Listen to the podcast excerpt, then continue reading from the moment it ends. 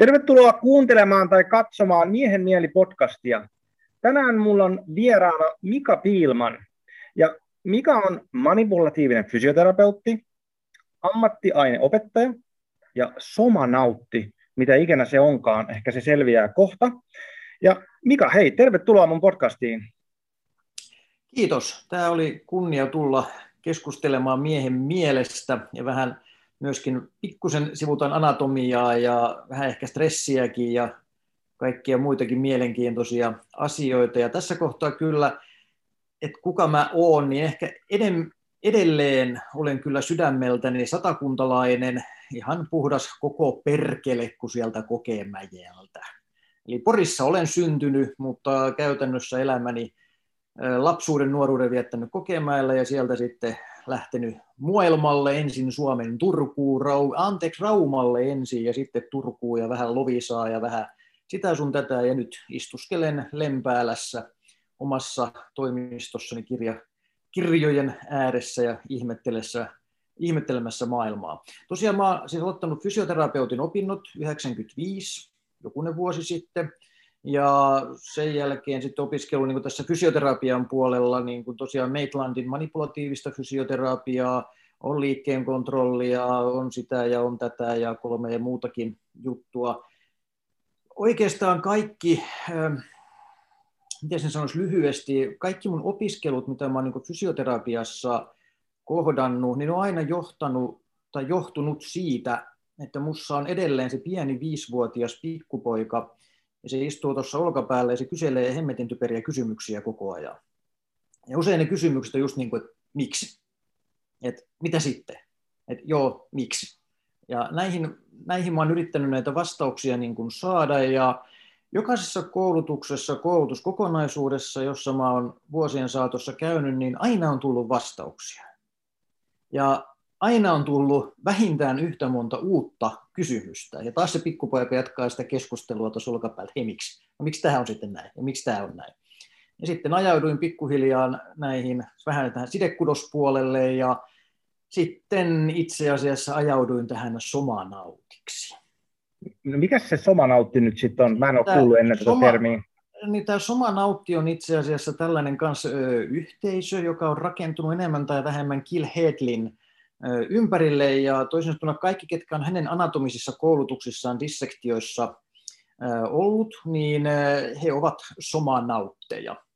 Ja tämä somanautti tarkoittaa siis sitä ihan konkreettisesti, että kun me tiedämme, että meillä on astronautteja, niin me tiedetään, mihin astronautti tähyilee.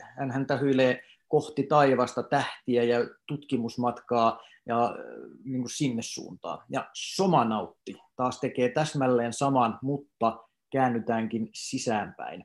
Eli mennään niin kuin sinne ihmiseen sisään ja mennään sinne tutkimaan, mitä kaikkea niin kuin mielenkiintoista siellä ihmisessä löytyy niin kuin makroskooppisesti, mikroskooppisesti, mutta sitten mennään myös pikkusen niin kuin pään sisään, että mitä siellä tapahtuu siinä mielessä.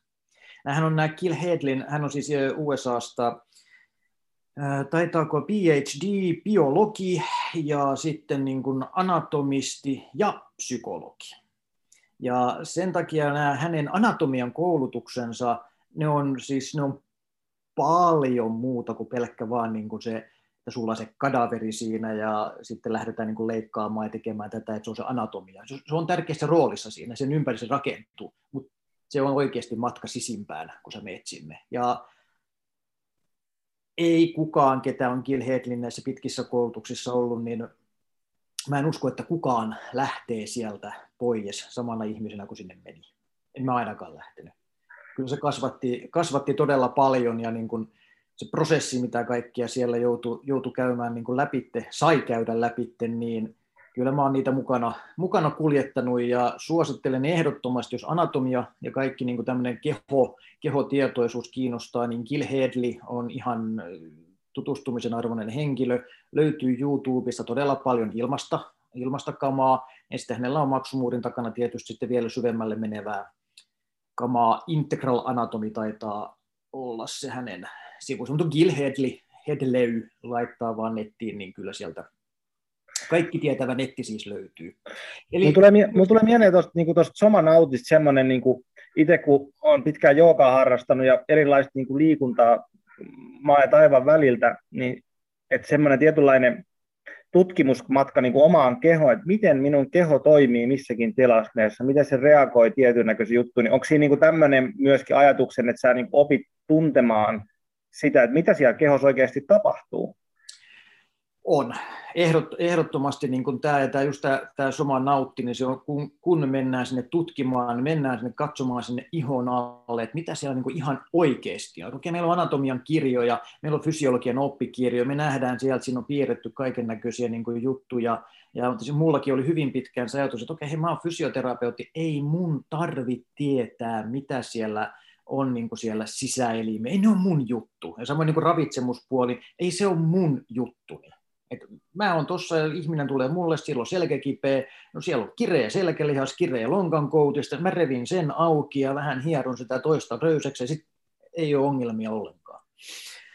No, mutta me varmaan nyt molemmat tiedetään, että se ei ole ikävä kyllä ole näin yksinkertaista, vaan siellä on jotain muutakin. Ja tuossa kanssa jooga on mullekin kyllä melko lähellä sydäntä ollut. Itse asiassa mun ensimmäinen tutustuminen jooga on jo jostain 90-luvun alusta mä oon siellä ollut jo ensimmäiset oppini saanut joogasta nuorehkona lukiolaisena kamppailulajien maailmassa silloin, silloin motiivi joogan harjoittamiseen oli hakea liikkuvuusharjoitteita, jotta, jotta pystyy potkimaan päähän paremmin. Tänä päivänä, kun mietin tätä lähtökohtaa, että mikä, mikä motivaatio joogaan, tota, ehkä se on joku toinen.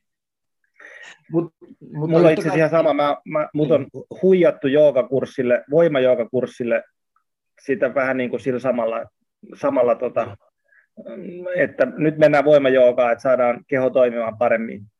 Et sit, no, ehkä se, se, oli, se oli hyvä, hyvä huijaus, koska se johti aika pitkälle sit moniin muihin juttuihin.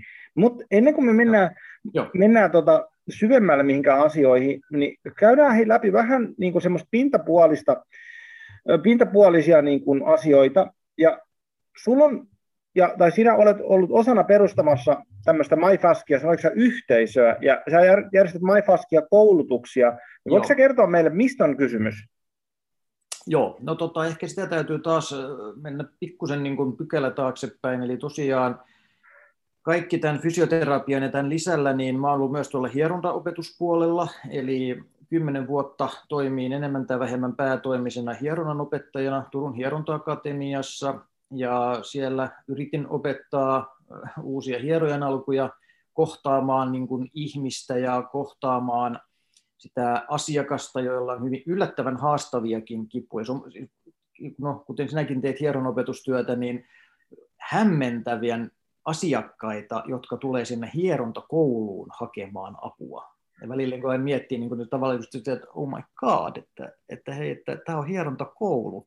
Että mulla on tässä nyt tämä oppilas, joka on ollut hei kolme kuukautta kurssilla. Sä sen ensimmäinen asiakas ja sä kerrot 20 vuoden kipuhistorian ja odotat, että nyt tämä opiskelija niin sitten jeesaa sut heti. Niin mä, että ei, tähän ei ole nyt sun paikka, että koita mennä johonkin muualle. että nyt me tehdään vaan tätä ja tätä. Okei, mutta nämä kaikki johti siis pikkuhiljaa siihen, että itse asiassa mä ja sitten tuota Tuulia Luomala, joka on tämä toinen kehittäjä tässä MyFaskiassa, niin kumpikaan meistä ei niin missään koulutuksissa ikinä ollut oikeastaan törmännyt siihen, että kukaan kysyisi niin kuin siltä terapeutilta, että hei, miten sä voit? Ja että, niin kuin, että mikä on sen terapeutin hyvinvointi tai miten tässä hoitotyön ohessa voitaisiin auttaa sitä terapeuttia kehittämään omaa ammattitaitoa, siihen on todella paljon kursseja, mutta miten voitaisiin alkaa kehittämään niin kuin sitä terapeutin omaa kehotietoisuutta, omaa ymmärrystä, jonka kautta hän myös jaksaisi tehdä töitä paremmin ja ehkä voisi myös auttaa asiakkaita niin kuin paremmin. Ja tämä oli meillä yksi selvä niin kuin motivaatio, miksi me lähdettiin kehittämään ihan täysin niin kuin omaa, oman näköistä juttua. Ja sitten meillä oli kyllä toinen, toinen puhdas motiivi oli se, että kun meillä on molemmilla Tuulian kanssa melko laaja asiakaskunta ja melko laajalta niin kun, säteeltäkin tulee ihmisiä hoitoon ja sitten just sillä tavalla, että esimerkiksi Oulun suunnalta tulee niin asiakas, niin kuin, eikö niin yhtään lähempänä olisi ketään, kenelle mä voisin mennä. Mä onhan siellä vaikka kuinka paljon terapeutteja Oulussa ja muualla, mutta kenelle mä sitten menen siellä? No, no, mä en oikein tunne siellä ja miksi me fysioterapeuta, miksi me hierojalle, miksi me jäsenkorjaajalle? Mä no voithan se mennä, mutta kun se ei takaa mitään. Eli tämähän on meidän ongelma, niin kuin, että meillä voi olla tittelen jäsenkorjaaja, meillä voi olla fysioterapeutti, meillä voi olla hieroja, meillä voi olla jotain muuta, mutta asiakas ei oikeasti niin kuin tiedä, mitä sen oven takana tapahtuu. Se on voinut kuulla ehkä jostain joltain jotain ja niin edelleen. Ja sama on tietysti meillä, että kun me ei tiedetä, minkälainen terapeutti siellä jossain on, niin vaikea suositella ketään. Sen takia me haluttiin, että, okei, että lähdetään tekemään ihan omaa koulutuspohjaa, jossa me käydään tiettyjä asioita läpi, jonka jälkeen me tiedetään, että nyt me voidaan suositella tätä ihmistä, koska se on ainakin käynyt niin kuin tämän ajatusmallin läpi, jota meillä on, ja sen kautta saadaan edes joku niin kuin ajatus. Tietenkään me ei, ei, ei missään nimessä haluta, että että me nyt koulutettaisiin robotteja, jotka, jotka hoitaa ja kohtaa täsmälleen jokaisen asiakkaan ihan millilleen samalla, ei, ei, ei tietenkään, ei tietenkään. Mutta se, että meillä olisi joku haju, että millä tasolla, millä tavalla kohdataan niin kuin ihmisiä ja toivotaan, että se välittyisi, mitä me tehdään, niin se välittyisi myöskin niin kuin eteenpäin, jolloin tämä koko yhteisökin ja, niin kuin kehittyisi ja kasvaisi. Eli siitä tulee tämä yhteisö. Eli meillä on tosiaan nämä MyFaskia-koulutukset, peruskoulutukset, mikä meillä niin sanotusti on, ja sen jälkeen pallo heitetään niin kuin sitten takaisin sille, ketä tulee meidän kursseille, että okei, nyt sä oot nähnyt tämän perusjutun, nyt on niin kuin sun ajatus, haluatko olla mukana tässä meidän yhteisössä vai et? Että haluatko kävellä meidän kanssa tätä tietä vai sit jotain muuta tietä? Se on meille ihan ok. Sen takia me ollaan haluttu nyt pitää tämä avoimena niin kuin tämä MyFaskian tämä starttikoulutus, että kaikki on tervetulleita katsomaan, miten me kohdataan niin kuin ihmisiä, miten me lähdetään lähestymään tuki- ja liikuntaelin ongelmia ja, ja millä tavalla se tehdään. Ja sitten jos haluat olla siinä mukana, niin sitten meillä on reitti ja sitten meillä on sen jälkeen niin sanottuja salaisia koulutuksia, suuria mysteereitä, no ei ne mitään mysteereitä mutta ne on sellaisia koulutuksia siis, mitä ei meidän kurssikalenterissa näy kenellekään muulle kuin tälle meidän MyFaskia niin porukalle. Eli ne, ketkä on tässä meidän porukassa, niin heitä koulutetaan sitten koko ajan lisää, ja sinne tulee uutta materiaalia, heidän kanssaan myöskin kerrataan vanhoja niin kuin asioita. Kertaushan on opintojen äiti. Eli olisiko tämä niin lyhykäisyydessä vastannut kysymykseen, että mikä ihme tämä MyFaskia on ja miksi se on tehty?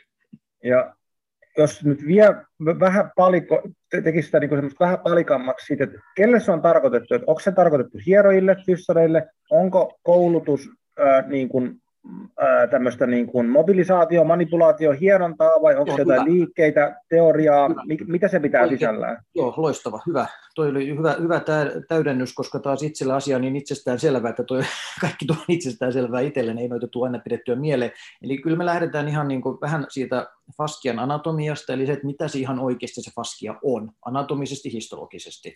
Koska sitten kun me ymmärretään se, niin me myös ymmärretään se, että miten me voidaan – lähestyä sitä hoitamalla, minkälaisia mahdollisuuksia meillä on, ja myös liikeharjoitteilla, että mitkä meillä on mahdollisuudet, ja sitten myöskin niin kuin, mitä uhkia meillä mahdollisesti on, jos ei me huomioida sitä koko faskia rakennetta ensinnäkään. Eli näitä käydään niin kuin siellä läpi. Painotetaan manuaalista hoitoa, ja manuaalinen hoito on meillä, meidän tausta on, siis ollaan käyty myofaskiallisia meridiaaneja vuodelta Miakka ja Kivi, mun kamppailulajitaustat, ne on tietysti ne, missä mä olen ensimmäisen tutustunut mystisiin energiameridiaaneihin ja sitten joogassa tuttuihin vielä mystisempiin sakroihin ja kaikkea näitä. Eli kyllä nämä on kaikki ollut siellä niin kuin pohjalla ja vaikuttamassa ja sitten totta kai triggerpisteet, Janet Travelin ja Simmonsin triggerpisteajattelu plus tämä kaikki mieletön määrä tutkimustietoa, jota sidekudoksesta Faskiasta on tässä viimeisen 20 vuoden aikana niin tehty. Ja sitten tosiaan tuonne Italian suuntaan olemme tällä hetkellä siis ainoita Tuulian kanssa animal fascial manipulaation opettajia kansainvälisesti, eli opetamme faskia manipulaatiota eläimille, koirille ja hevosille nyt niin kuin pääasiassa. Ja sitten tota, tietysti ollaan tässä Faskia manipulaatiossa. Siellä on ollut mukana, ollaan Karla Stekkon kanssa tehty niin kuin yhteistyötä. Ollaan julkaistu kirjaa hänen kanssaan, artikkelia hänen kanssaan ja sitten meillä on monta muutakin kansainvälistä projektia, jota ollaan tuolla tehty. Siellä on Robert Slepp ja tosiaan Kill Hedlin kanssa ollaan tehty juttuja. On, on Englantiin kontakteja. Tanskassa tehdään tällä hetkellä kahden eläinlääkärin kanssa atlasta, anatomian atlasta faskiaalisesta järjestelmästä. Sen kirjan deadline oli vuosi sitten. se vähän paisuu ja se venyy, mutta nyt me ollaan jo oikeasti melkein loppusuoralla, että sen tuotos nähdään niin tuossa sitten ensi vuoden aikana, mihin se tulee. Sitten tosiaan VK-kustannukseltahan löytyy meidän Faskia terapia liikkeen kannalta kirja ja liikkuvuusharjoittelukirjat ja sitten tuonne Kiemelle tosiaan tulee tämä iso anatomian kirja ja sitten tota, kaikkia tällaisia projekteja niin kuin on tulossa. Myös stressistä on tulossa kirja, se on tuossa kirjoitusvaiheessa. Tällä hetkellä tottelee työnimeä mielellään luonnossa ja siitä voidaan puhua tuolla lopussa, lopu, loppupuolella sitten, että mitä, mitä tämä kaikki niin kuin tarkoittaa. Mutta nämä on niin kuin sitä taustaa, että mitä kaikkea me MyFaskiassa, niin kuin, mitä kaikkea me opetetaan. Eli meillä on siellä se manuaalinen työ, mitä tehdään, ollaan siinä triggerpisteiden käsittelyssä, mutta ollaan myöskin paljon laajemmassa, eli tehdään epäsuoria tekniikoita paljon laajemmalla, kevyemmällä otteella, ja tarvittaessa, ja sitten on liikeharjoitteita, mitä tehdään ihan meridiaaneja kunnioittaen. Sitten on, siellä on otteita Qigong-harjoitteista, Liakong-harjoitteista tai vaikutteita, niiden kautta ollaan lähdetty niin kuin rakentamaan sit sitä vähän sitä liikepankkia sinne ja asioita. Eli tämmöisiä nopeasti tulee mieleen. Eli siis kumminkin käytännössä on niin kuin ammattilaisille tarkoitettu koulutus. Joo, on. Se on, on ensisijaisesti, me ei olla tällä hetkellä, me, kuten sanoin, me halutaan pitää ovet avoimena ja meillä on, niin kuin, meillä on ollut muutama puheterapeutti, meillä on ollut muutama kätilö mukana, muutama sairaanhoitaja, mutta suurin osa on ollut hierojia ja fysioterapeutteja, muutamia osteopaatteja, olisiko naprapaattejakin löytyy muutama. Suurin osa on ollut niin kuin hierojia ja, ja tota, fysioterapeutteja niin kuin ihan, ihan ehdottomasti, että se, sen verran, että ö, on hyötyä, että sulla on perusymmärrys niin kuin ihmisen toiminnasta ja anatomiasta. Eli me ei lähdetä opettamaan sitä, että tämä on tämä on nikama, nikamassa on tämä ja tämä osa, tämä on reisiluusen osa on tämä ja tämä, tämä on hauislihas ja bla bla. Niin ei, tätä, oletetaan, että tämä tieto on silloin, kun sä tuut meidän kurssille. Okay. Ja myös jonkinnäköinen mielellään käden taito. Mutta tosiaan onhan meillä ollut kätilöitäkin ja he on pärjännyt kyllä yllättävän hyvin. Ja sama puheterapeutteja he tietää todella hyvin niin kuin tämän alueen anatomia, mutta sitten kun mennäänkin tästä alaspäin, niin heille tulee usein semmoinen niin kuin aika iso kysymysmerkki, että ai niin sielläkin oli jotain. Ja se on kiinni niissä puhetta tuottavissa lihaksissa, että niillä saattaa olla jotain vuorovaikutusta toistensa kanssa. Miten sitten, jos mennään tästä niin kuin vähän tota, sanotaan normi-ihmisen eh, ymmärryksen puolelle tai koitetaan selittää jotain. Ja jos ajattelet, että nyt joku, täällä on kuuntelemassa joku ihminen, joka ei ymmärrä, mistä on kysymys, kun me tässä puhutaan Faskiasta ja sitä, ja me aletaan menemään siitä syvemmälle siihen asiaan. Mutta mitä jos me ei tiedetä siis Faskiasta mitään, ja me ei olla ammattilaisia, niin mitä sä kertoisit semmoiselle ihmiselle, että, että numero yksi, mitä se Faskia on, ja numero kaksi, minkä takia meidän täytyy tietää siitä jotain, että, että mi, mi, mihin sanotaan niin kuin sokeeseen pisteeseen se niin kuin täyttää jonkun tilanne, että hei, miksi meidän on hyvä ymmärtää edes niin kuin perusteet Faskian, Faskia-järjestelmästä tai Faskiasta. Eli numero yksi, mitä se on, ja kaksi, miksi siitä pitäisi, mitä siitä pitäisi ymmärtää? Numero, numero ykkönen on niin kuin tosi helppo vastata, koska mitä Faskia on, se on sidekudos, joka on osa meidän anatomiaa, piste. Se on niin kuin, pidetään asia niin kuin todella helppona. Eli se tosiaan, jos ajatellaan sidekudosta kokonaisuudessaan, koska sitten, sitten alkaa se monimutkainen ja vaikea asia. Eli sidekudos, englanniksi connective tissue, niin se itse asiassa se englanninkielinen sana jotenkin on konkreettisempi, koska siinä tulee nimenomaan se connection, eli se, se sitoo, onhan se siinä suomalaisessakin side sidekudos, mutta jotenkin se ei ainakaan mulle resonoi niin hyvin kuin se connective tissue. Siitä se tulee ihan konkreettisesti. Tämä on nyt kudosta, joka sitoo jotakin johonkin. Eli ilman sidekudosta, niin mehän oltaisiin vain kasa soluja, joilla ei ole mitään tietoisuutta, eikä mitään muutakaan. Eli se kun ajatellaan, että onko sidekudos, onko faskia niin tärkeää, niin no, itse asiassa ilman sitä ei ole elämää. Eli kyllä se melko niin kuin tärkeää on. Eli toisaalta jos me ajatellaan, mennään sinne solutasolle, niin sidekudostahan on jo siellä solutasolla ja myös solukalvo. Sitten taas solukalvot, kun ne rakentuu toisiinsa tai kiinnittyy toisiinsa, ne alkaa muodostamaan isompia kokonaisuuksia, me ollaan elimissä. Lihaksessahan me puhuttaisiin nyt sieltä lihassolusta, lihassolut on kimpuissa, eli on lihassolukimpuissa, faskikuluksissa, ja sitten taas nämä lihassolukimput muodostaa kokonaisuja, jotka me länsimaisessa anatomiassa ollaan nimetty esimerkiksi pakaralihakseksi tai hauislihakseksi tai reisilihakseksi. Eli siitä muodostuu niin jo se tavallaan se raamit ja konkreettinen niin rakenne, jota, siis jota ei muodostuisi ilman sitä sidekudosta. Ja nyt mitä se faskia sitten konkreettisesti on, että onko kaikki sidekudos niin faskiaa, niin siitä nyt maailmalla väitellään, että missä se raja niin kuin sitten niin kuin menee. Mä ehkä sanoisin, että faskia on nimenomaan sitä sidekudosta, joka on luomassa näitä raameja, selviä rakenteita ja osallistuu tuki- ja liikuntaelinten kannalta selvästi niin kuin voimansiirtoon. Niin silloin ollaan niin kuin faskia rakenteessa tavalla, tavalla tai toisella osallistuu siihen. Ja sitten taas jos ajatellaan, että miten tämä on niin kuin meille tärkeää, no se on taas tärkeää sen takia, että jos meillä tämä FASKIA-järjestelmä ei toimi optimaalisesti, niin silloinhan meillä on voiman siirrossa on joku ongelma. Ja itse asiassa meillä voi olla ongelma jopa voiman tuotossa.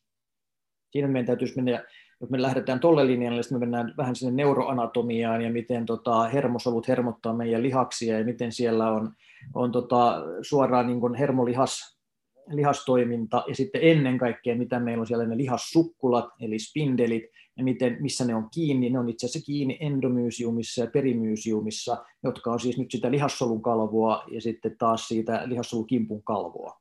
Ja taas kun ne on kiinni siinä lihaksen omassa kalvorakenteessa, jotka on kiinni meidän siinä niin sanotussa syvässä faskiassa, tämän kautta kun meillä on syvässä faskiossa toimintahäiriö, sieltä tulee joku epänormaali tensio, se vaikuttaa sinne lihaksen sisään ja estää sitä lihassokkulaa toimimasta normaalisti tai aktivoi sen toimimaan liian herkästi, jolloin meillä on siis yliaktiivinen lihas tai niin sanotusti heikosti aktivoituva lihas, heikko lihas.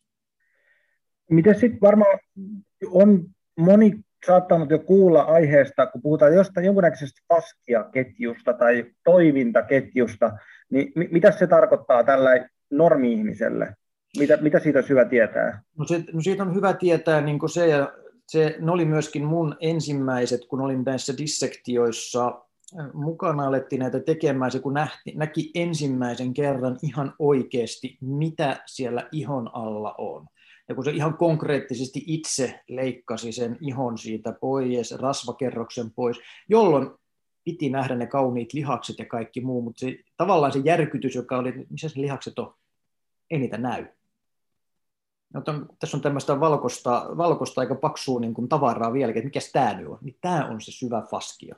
Eli se oli niin kuin se omakin, oma ajatus siinä, että, tai se herääminen, että meillä on anatomiassa muutakin kuin nyt ne pelkät lihakset. Ja itse asiassa meidän, meidän lihakset, vaikka me anatomisesti ö, opetellaan, ja edelleen mun mielestä anatomia on yksi tärkeimmistä perusopeista. Eli meidän täytyy tietää, jos me ollaan kehoterapeutteja, jos me ollaan niin kuin, ihmisen kanssa tekemissä valmennuksellisesti, niin kyllähän meidän täytyy tietää, että mikä on se perusanatomia. Siellä on nämä luut, jotka liikkuu nivelten varassa, ja sitten siellä on nämä lihakset siinä ympärillä, jotka tuottaa niin niveliin sitä stabiliteettia, tukea, mutta myös sitä liikettä. Mutta sen lisäksi sitten mennäänkin niin sen advanced level, ja sitten tullaan tähän sidekudosrakenteeseen, ja sitten tullaan näihin lihastoimintaketjuihin, eli toisaalta meillä ei ole olemassa yhtään lihasta, joka toimisi yksinään. Mä en ole anatomiasta semmoista lihasta niin löytänyt. Okei, miehillä kun puhutaan, olla miehen mielessä ja puhutaan miehestä, niin voidaan, että okei, kremaster – voisiko tämä lihas toimia yksinään, eli tuolla kiveksen kohottajalihaksessa. Mutta siellä kun mietitään, mistä se lähtee, mistä se lähtee, mistä sen kalvorakenteet lähtee, niin ollaan lantion pohjassa. Me ollaan siellä kiinni jo kaikissa muissa lantionpohjalihaksissa.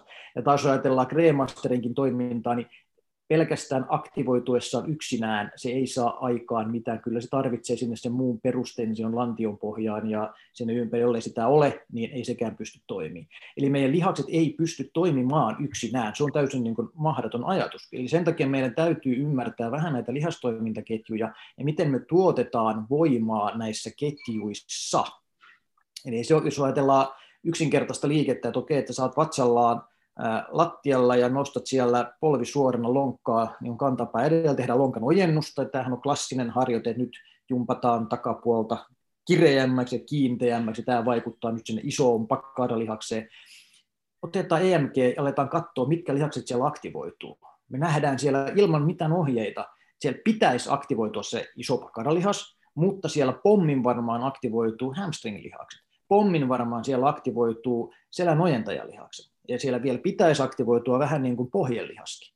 Eli kun me tehdäänkin liikettä, niin se ei olekaan se, usein me ajatellaan, että tämä ja tämä liike, niin tässä tämä ja tämä lihas tekee sen liikkeen. Nämä on niin semmoisia pelkistettyjä malleja, ja mun mielestäni jopa anatomian väärinkäyttöä. Me ollaan menty metsään aika pahasti näissä, koska meidän liike ei todellakaan ole niin yksinkertainen, että me vaan käytettäisiin yhtä lihasta ja sillä selvä se, mitä tässä nyt vuosien saatossa niin oppinut ja itse on tutkinut sekä tietysti lukenut tieteellisiä artikkeleita mielettömän määrä, mutta on ihan niin kuin EMGllä yksinkertaisesti kokeilu. Laitetaan EMGllä, että katsotaan, mitä tapahtuu tyypeillä. Nyt huomaakin, että, niin kuin, että eihän näemme hiukkaakaan sinne päin, niin kuin meidän anatomia ja biomekaniikan kirjat sanoo, että nämä menee.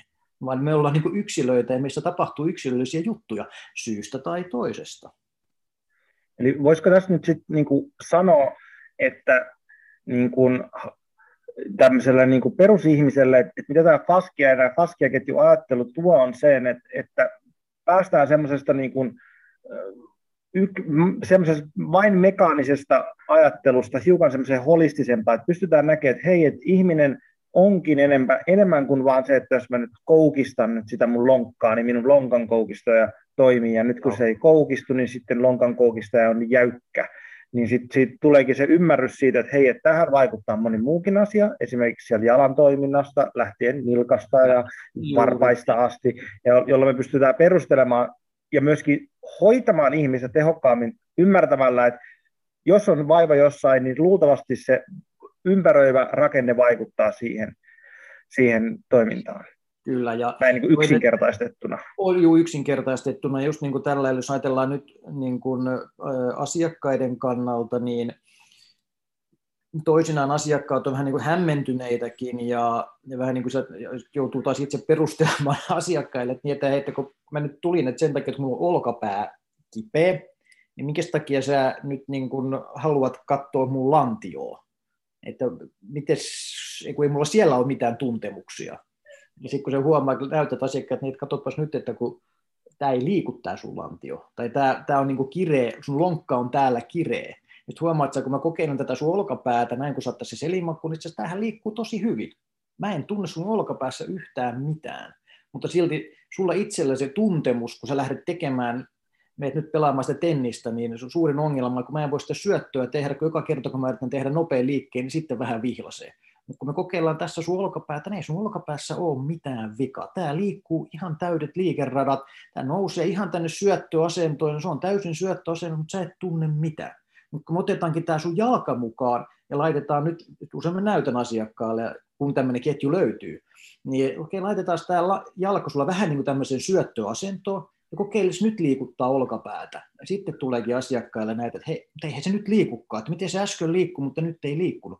No nyt me ladattiin sitä koko sidekurosjärjestelmästä sun lantion ja lonkon kautta. Niin huomaat missä sulla nyt on itse asiassa suurin kehitys niin kuin vaihe tai puute liikkuvuudessa. Niin se ei olekaan tämä sun olkapää, vaan se on tämä sun lantion alue. Nyt lähdet, sen takia me lähdetään myöskin hoitamaan tätä, ja sitten hoidetaan sitä, katsotaan rentoutuuko se, okei se rentoutuu, ja sitten toistetaan tämä testi, että no jeesasko se nyt tätä lyöntiä. Ja sitten jos se jeesas sitä, niin oikein hieno homma, niin asiakas menee kotiin ja menee kokeilemaan sitä tennistä ja raportoi seuraavalla kerralla, että miltä se tuntui siellä, onko se samanlainen vai erilainen. Yllättävän usein sitten tässä kohdassa että hei kuule, voit sä uskoa, että mulla on viisi vuotta olkapää sattunut joka kerta, kun mä yritän sitä syöttöä, ja nyt se ei sattunut. Että niin, no onko kukaan tässä vaiheessa katsonut sitä sun lantio? Eikö aina on vaan hoidettu tätä olkapäätä, koska se on se oire. Eli tämä on niin kuin mun oma niin kuin suurimpia aha-elämyksiä ollut se, että se, missä oire on, niin se on vaan se yksi tarina sitä koko ihmisen tarinaa. Että mitä muuta siinä kehossa on mitä muita vanhoja vammoja siellä on, mitä muita kireyksiä, jumeja sulla siellä on. Ja sitten nämä tulee kyllä niin kuin asiakastyössä, näähän tulee todella usein asiakkaalle yllätyksenä. En mä ole ikinä ajatellut, että mun esimerkiksi rintakehä, että, että, että tämä olisi niin kuin jumissa. Et en mä ole sitä huomannut. Ja tämähän on taas hyvin tyypillistä, koska me totutaan. Puhutaan tuossa, tuossa vähän, vähän myöhemmin vielä tuosta hermostosta niin kuin enemmän, mutta meidän hermostohan tottuu. Ja se, esimerkiksi me, mennään, me tehdään istuen työtä, ja sitten me, miten sä meet töihin? No sä meet autolla, no sä istut. No mitä sä teet ruokatauolla? No sä istut syömässä. No mitä sä meet kotiin? No sä meet istumaan ehkä, ehkä ruokapöytään, ehkä sohvan ääreen.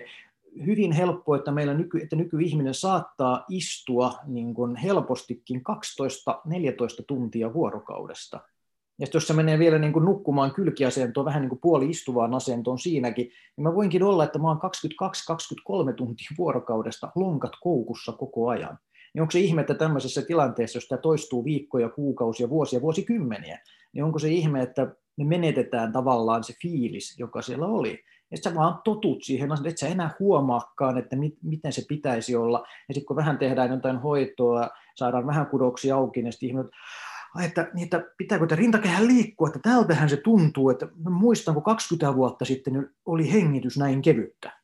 Että nämä on tämmöisiä aika tavallisia tarinoita, mitä tuossa pöydällä sitten kuulee. Niin, hmm, ajatella. Se, se on jännä, kun, kun mä oon niin lähtenyt itse liikenteeseen niin, kuin niin sanotusti vaihtoehtopuolelta ja kaikesta, kaikesta tämmöistä epävirallisista ja sit niin jäsenkorjauksessa, niin kuin, vaikka se niin kuin siinä on omat, omat niin kuin, tosi isot sokeet pisteensä, mutta niin kuin sillä teknisesti ajatellen, siinä on niin pääajatus on vaan se, että, että ihminen on kokonaisuus. Et, et jos mm. ihmisellä on joku vaiva, niin sä katsot sitä kokonaisuutena. Et, et se, et se on niinku se lähtökohta. Ja sit, okay, jos joku on käynyt jäsenkorjaushoidossa, niin se saattaa olla kaksi tuntia, kun se vääntää sun koko kehon läpi. Mutta sitten yllättäen sillä saadaankin tosi isoja vaikutuksia aikaan niin kun vaikkei niin kuin ehkä ymmärretä anatomisteknisesti kaikkea, mitä siellä niin kuin tapahtuu, mutta kun me seurataan niitä tietyn näköisiä kehon niin kuin liikeratoja, tiettyjä niin kuin ketjuja, ja me tasapainotetaan sitä kokonaisuutta, niin se keho tuppaa niin kuin hakeutumaan itsestään tasapainoon, kun kehohan haluaa olla tasapainossa. Sehän on niin kuin se, niin se hakeutuu. Ja sitten nyt me tullaan niin kuin tietyllä tavalla fysioterapian hieronnan anatomian puolelta siihen niin kuin samaan asiaan, mutta nyt ehkä me ymmärretään se teknisesti enemmän, että minkä takia keho on holistinen kokonaisuus eikä vain paloja. Mutta no. siitä sitten mun mielestä olisikin hyvä, hyvä niin kuin, tämmöinen niin kuin sivujuoni tähän asiaan, mitä mä en oikeastaan koskaan tajunnut kunnolla, sitä, että, että niin kuin, manipulaatiotekniikoita, joita tehdään vain yhteen osaan kehoa nopeasti, lyhyesti ja sitten nostetaan kädet, että tämä oli tässä. Ja mä ymmärrän, että niin kun, niin kun sen perusajatuksen siitä, että kiropraktikasta puhutaan niin subluksaatiosta, että joku on niin sanotusti pois paikaltaan ja sen takia sen hermosto ei toimi kunnolla. Sitten kun me tehdään se tietynlainen iskuliike, mikä, mikä manipulaatio se onkaan, niin sitten se, kun hermosto vapautuu, niin sitten keho vaan alkaa itsestään toimimaan hyvin. Niin mikä sun ajatus on tästä, koska sitten taas niin kuin jäsenkorjauksessa monissa tämmöisissä enemmän, niin kuin, jos ajatellaan niin kuin myofaskiaalista niin kuin kokonaisuutta, ja ajatellaan just, että pitää huomioida se koko keho, kun taas tämä on niin kuin ääripää siitä, että vain yksi pieni kohta huomioidaan ja se riittää. Niin mitä sä, miten sä näet tämän niin kuin ristikkäis- tai niin kuin tämmöisen vastakkaisasettelun? Se, on, tota, se voi olla ristikkäinen tai sitten se voi myöskin tukea tätä ajattelua. Nyt täytyy taas muistaa semmoinen, että meillä on nyt no, kiropraktikot mainittiin, niin meillä on kiropraktikkoja ja sitten meillä on kiropraktikkoja. Ihan niin kuin meillä on fysioterapeutteja ja fysioterapeutteja, ihan kuin meillä on jäsenkorjaajia ja jäsenkorjaajia. Eli tämä on niin kuin ehkä ollut itsellä yksi yksi mielenkiintoisista ilmiöistä, kun on käynyt tuolla maailmalla koulutuksissa, niin vähän kun katselet ihmisiä, niin sä tunnistat nuorista, nuorehkoista terapeuteista, ne, ketkä on niin kuin vastavalmistuneita tai noin viisi vuotta työtä tehneen. Sä tunnet heti, että toi on kiropraktikko, toi on muuten jenkkifyssari, toi on eurooppalainen fyssari, toi on hieroja, bodyworkeri, tai sitten toi on nyt joku hörhö, ja sitten toi on joku muu. Mutta sitten kun sä katsotkin ihmisiä, jotka on työskennellyt 30 vuotta alalla, ja juttelet niiden kanssa, ja katselet niiden kommentointia, niin tämä hämärtyy ihan täysin. Sulla ei ole enää hajuakaan, kuka, kuka tämä tyyppi on, kenen kanssa sä juttelet. Ja sitten tulee tämmöisiä, kun selviää jonkun taustat. Ai jaa, okei. Okay. En ikinä arvannut, että sä oot, sä oot, sä oot nyt kiropraktikko tai että, että okei, okay, että sä oot nyt se täysin holistinen herbalisti ja juttelet näin mielenkiintoisia asioita täysillä tieteellisellä niin kuin pieteetillä ja faktoilla ja kaikilla muulla. Eli mitä enemmän ihminen käy koulutuksissa, niin nämä rajat, johon se alkuperäinen koulutus meidät niin kuin lokeroi, niin ne alkaa pikkuhiljaa murenemaan, ja kyllä me itse asiassa lähennytään aika lailla niin kuin toisiansa. Sen takia mä, mä vierastan todella paljon yleisellä tasolla aina tätä ajatusta, että kiropraktikko tekee yhtä juttua, hieroja tekee yhtä juttua, ja joku toinen tekee, sitten vaikka fysioterapeutti tekee nyt sitä yhteen. Otetaan se kategoria, että kiropraktikko rusauttaa sen yhden nikaman, hieroja mälvää siinä tunnin verran kaikkea läpi, ja fysioterapeutti antaa sitten ohjeen, että miten sinä liikut. Tämä on niin aika usein halut, halutaan nähdä ehkä tällainen kategoria. Itse mä olen vierastanut tätä niin kuin todella paljon. Ja mun ajatus tässä on, että joskus tällainen täsmähoito, kiropraktinen täsmähoitokin, jos ajatellaan näin, koska nyt taas mun tausta on se manipulatiivinen fysioterapeutti, ja minutkin opetettiin eh, siellä manipuloimaan, ja manipuloin todella paljon yhdessä vaiheessa. Asiakas kuin asiakas ennen kuin se oli vielä siinä vaivansa kertomassa, niin jos oli teitä tuskastunut, ja kyllä se asiakas oli siinä pöydällä ja vääntyneenä johonkin asentoon, ja mä olin siinä jo niin kuin miettimässä, että miten tämä lukittuu tässä, ja vedetäänkö se tonne vai tänne vai mennäänkö tuohon suuntaan vai jotain niin kuin muuta kivaa siinä. Ja sitten vaan jossain vaiheessa, kun tajusin, kun tuli se isompi kuva näkyviin, että itse asiassa ei mun tarvi välttämättä tehdä eikä avata näitä kaikkia toimintoja. Kun me tehdään vähän täältä, me jeesaan vähän täältä, me saadaan tätä asiakasta rentoutumaan, saadaan tämä asiakas kokemaan olonsa turvalliseksi, mukavaksi, niin itse asiassa me päästäänkin paljon isompiin lopputuloksiin ilman niin kuin, kuuluisia riskitekijöitä. Et joissain tilanteissa, meillä on siis asiakaskokemuksia, tarinoita, jos tämmöisistä tilanteista vaikka kuinka paljon, että ollut kymmenien vuosien niin kuin eri epämääräiset kivut, ja sitten se asiakas meni sille jäsenkorjaajalle, ihme jäsenkorjaajalle, joka sitten väänsi hänen S-nivelensä niin kuin paikalle, ja hänen kaikki kivut, kymmenen vuoden kivut, ne jäi siihen yhteen hoitoon, siihen yhteen manipulaatioon. Tämmöisiä tarinoitahan meidän asiakkailla on vaikka ja kuinka ja paljon. Mutta sitten meillä on niitä toisia tarinoita, että on tehty tätä samaa vedetty S-nivel paikalle ja 48 kertaa manipuloitu se, just se C1 siellä niin kuin 52 kertaa vuoden aikana. Nyt kysyin, että no miten sun oire niin kuin tässä on kehittynyt tämän aikana? No ei mihinkään, se on ihan yhtä kipeä koko ajan. Okei, nyt sulla on niin kuin niskaa manipuloitu 50 kertaa, että ajatteleksä, että toinen 50 kertaa voisi tuoda sitten niin kuin jonkun ratkaisun tähän tilanteeseen? Usein ihmiset alkaa ajattelemaan, että niin, no ei se sitten ehkä, että ei, nyt täytyy tehdä jotain muutakin että nyt meillä täytyy yrittää miettiä, että miksi se sun niska niin kuin menee siihen lukkotilaan koko ajan, että se pitää alkaa manipuloimaan. Mutta miksi se tekee sen? Koska mä en, mä en usko, mä en suostu uskomaan, että meidän mikään nivel menee lukkoon niin kuin näin sen takia, että se vaan päätti mennä lukkoon tai menettää liikkuvuuttaan tai mitään muutakaan. Mä haluan nähdä, haluan nähdä, haluan löytää, että siellä on aina joku joku syy siellä taustalla. Siellä on biologisia vaikutteita, siellä on selvää biologiaa, siellä on selvästi tulehduksellisia tekijöitä, siellä on kipua, kipukäyttäytymistä ja sen kautta kompensaatioita, ja sitten siellä on tämä kuuluisa psykososiaalinen puoli. Tästähän me tiedetään, niin kuin, näitähän on siis tutkittu ja opetettu niin kuin vaikka kauan meidän historiassa. Katolinen kirkkohan opetti keskiajalla, että jos sä näet ihmisen, joka kävelee huonossa ryhdissä, niin se on tehnyt syntiä, koska synnin taakka painaa selkäsi kumaraa. Ja vain minä, pappi, voin vapauttaa sinut tästä synnistä, eli minä olen tie autuuteen. Ja sitten tiedämme katolisen kirkon, että jossain vaiheessa ne huomasivat, että hei, että tästä voi ottaa fyrkkaa. että jos maksetaan aneita, niin päästään synneistä eroon.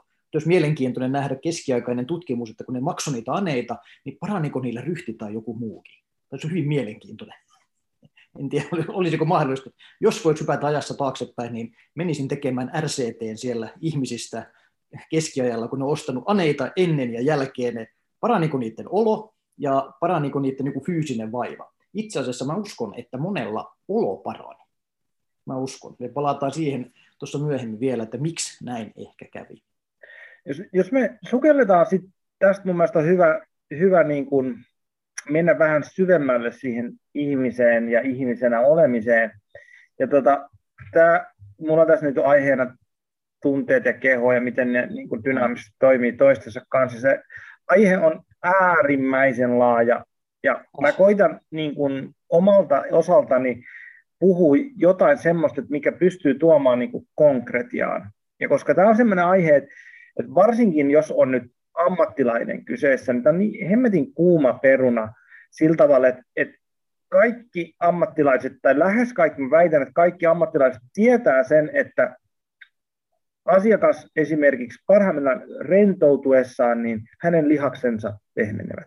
Ihan vaan siltä, että meillä on jonkun sortin stressireaktio kehossa, tekee meille tensiota, ja kun se stressireaktio laskee sieltä ihan millä tavalla se nyt sit sieltä laskeekaan, niin lihas rentoutuu. Mikä on semmoinen, tätä ei varmaan kukaan kiistä tämmöistä, niin kuin, ja kaikki tietää, että okei, okay, no, mun on stressiniska tai tämmöinen. Joo, tämä on, ja siis yleisesti ottaen niin kuin juuri tämä ilmiö, että kun me saamme rentoutumisen aikaan, niin silloin me rentoudumme niin, niin kuin fyysisesti, konkreettisesti, mikä me voidaan tuntea ihan olossa, tai sitten myöskin niin kuin just sillä hen, niin kuin henkisesti, eli toisin sanottuna mulla on parempi olo. Mulla oli vähän vanne, vanne kiristi päätä ja oli vähän ahdistava olotila, mutta nyt kun ollaan tässä vähän hoidettu ja ollaan juteltu, niin itse asiassa mulla on tosi kevyt olo ja vapaa olo.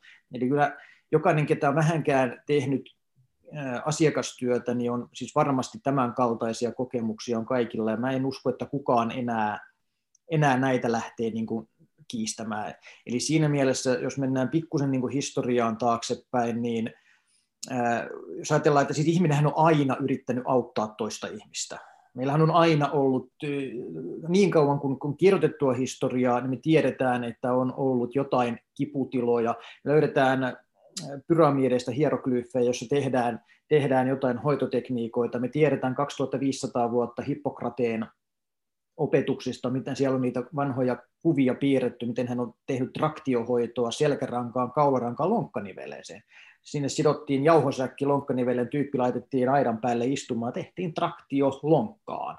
Ja näistä on 2500 vuotta niin kuin sitten dokumentoituja niin kuin ihan niin kuin tarinoita. Ja Hippokrates mun käsityksen mukaan oli ilmeisesti ensimmäinen joka ainakin niin kuin meidän sanotaan länsimaissa perinteessä alkoi opettamaan, että meidän sairaudet ja kivut olisi jotain muuta kuin henkien kirousten tai jumalien niin kuin aiheuttamia, vaan että niillä olisi selvästi joku tällainen niin sanottu biologinen syy. Muistaakseni hän puhui vihreästä ja mustasta sapesta, limasta, sitten oli joku neljäs aine, en muista mikä se oli, mutta nämä oli nämä perusaineet, mistä me koostumme ja meidän sairaudet sitten syntyy niin kuin näiden aineita, jos niitä on liikaa tai liian vähän tai jotain, jotain, jotain tällaista.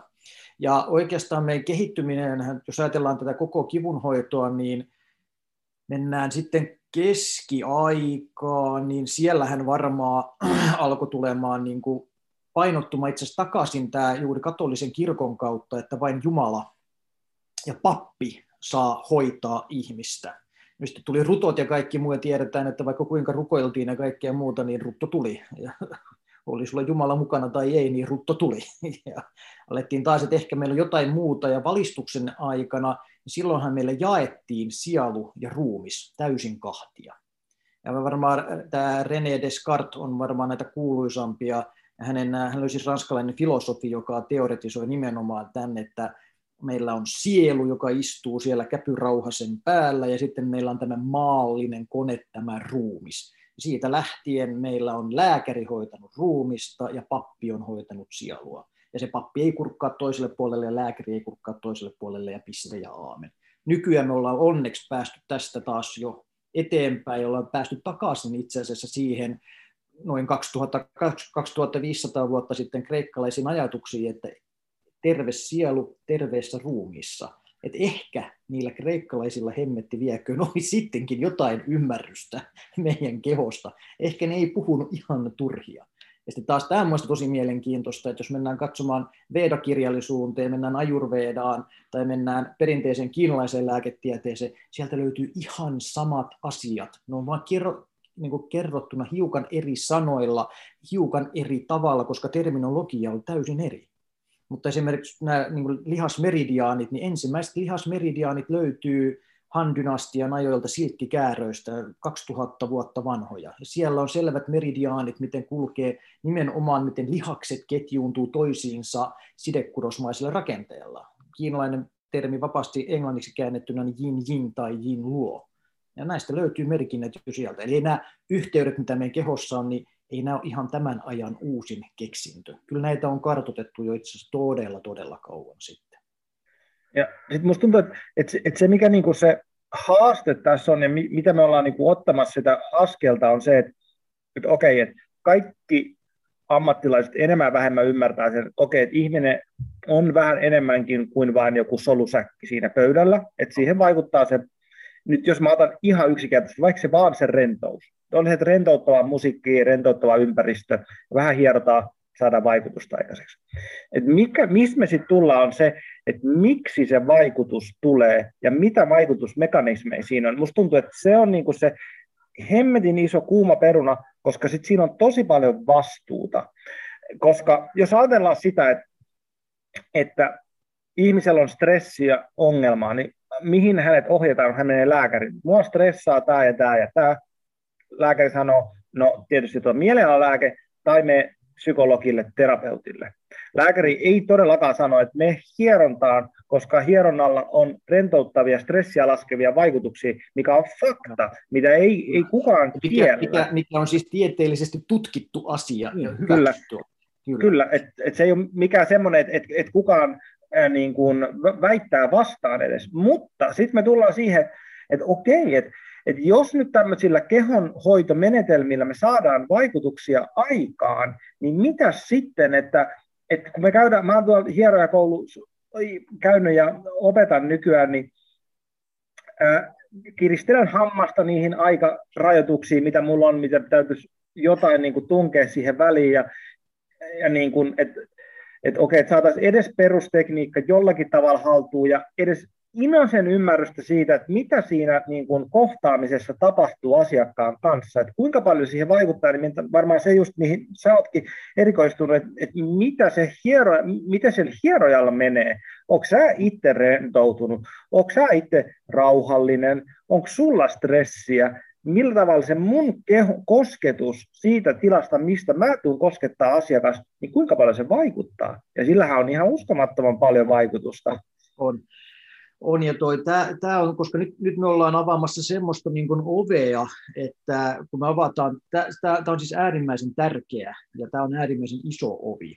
Mutta nyt kun me avataan tämä ovi, niin sieltähän ei paljastukaan enää mitään semmoisia niin selkeitä vastauksia. Et siinä mielessä tämä anatomia on todella, todella niin kuin helppoa ja todella niin kuin hienoa ja siitä, sen takia okei, okay, äärimmäisen tärkeää, että esimerkiksi hieronta-opiskelu tai niin fysioterapia-opiskelu, nämä, niin ne alo- aloitetaan sillä anatomialla, sillä konkreettialla, että tämä on sinun luinen niin kuin runkosi. Tässä ympärillä on näitä, joita kutsumme lihakseksi. Ne liikuttavat sinua näin, ja tämä on tosi tärkeää.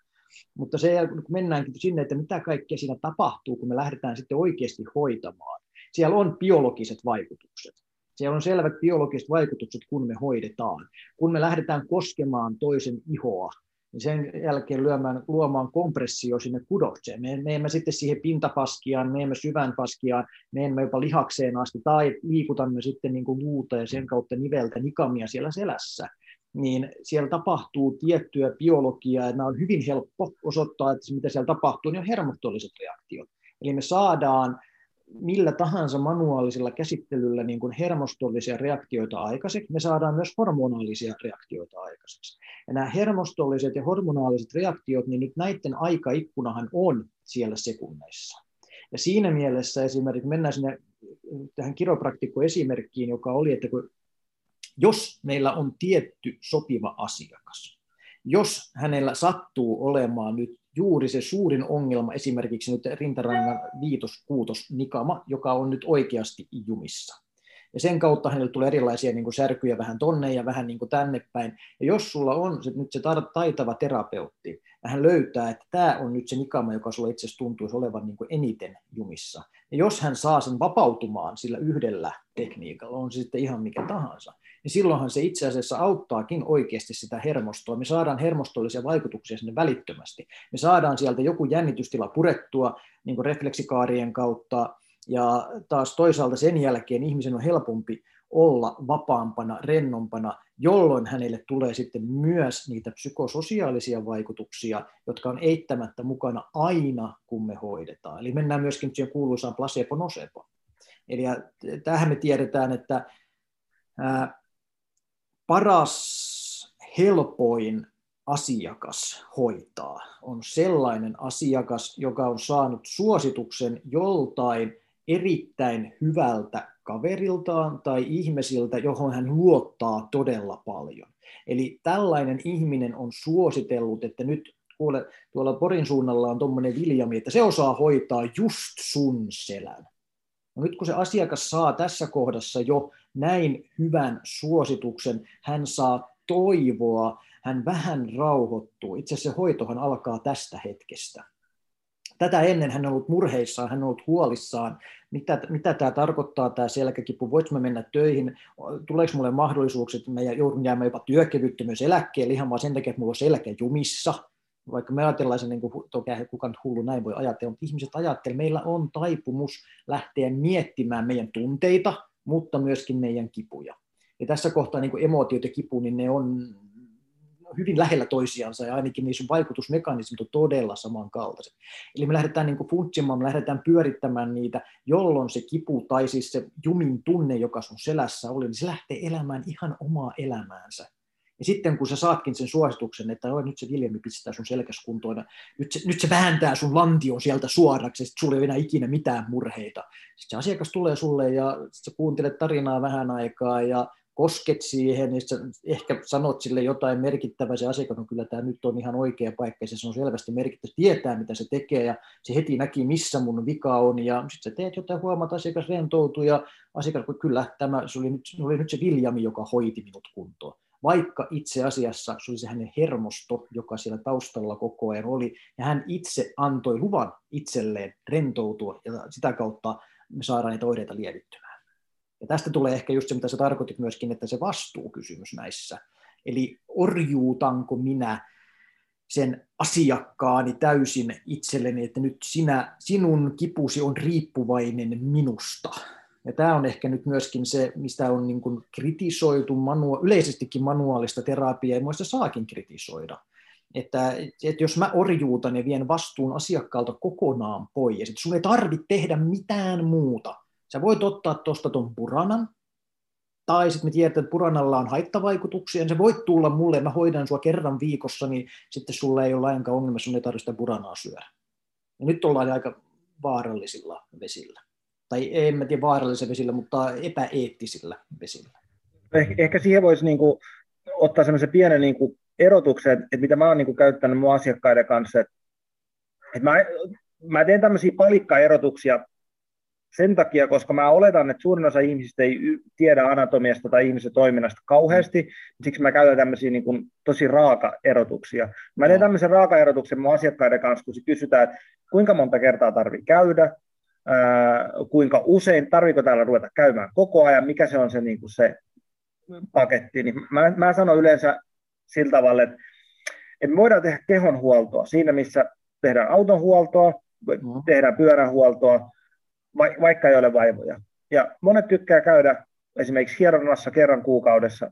Mä sanon, että, että mun täällä voi myös käydä kerran kuukaudessa, vaikka ei mitään. Että huoletaan kehoa, jotta siihen ei tulisi enempää vaivoja, tarpeettomia vaivoja. Ja huomataan just semmoisia, koska hyvin usein näissä just kun mullakin on muutamia tällaisia asiakkaita, että he sitten haluaa tulla, niin kuin, että he varaa tuonne kahden kuukauden päähän, ei heillä nyt ole ongelma, että jollei hän varaa tätä aikaa tuonne, niin sitten hänen, niin kuin, sitten hänen ei tuu tultua ajoissa, ja sitten kun hänen vetää se selkä umpisolmuun, ja sitten hän soittaa sulle, niin hän tietää, että ei hän pääse tällä viikolla, vaan se menee taas kuukauden päähän se hoitoaika.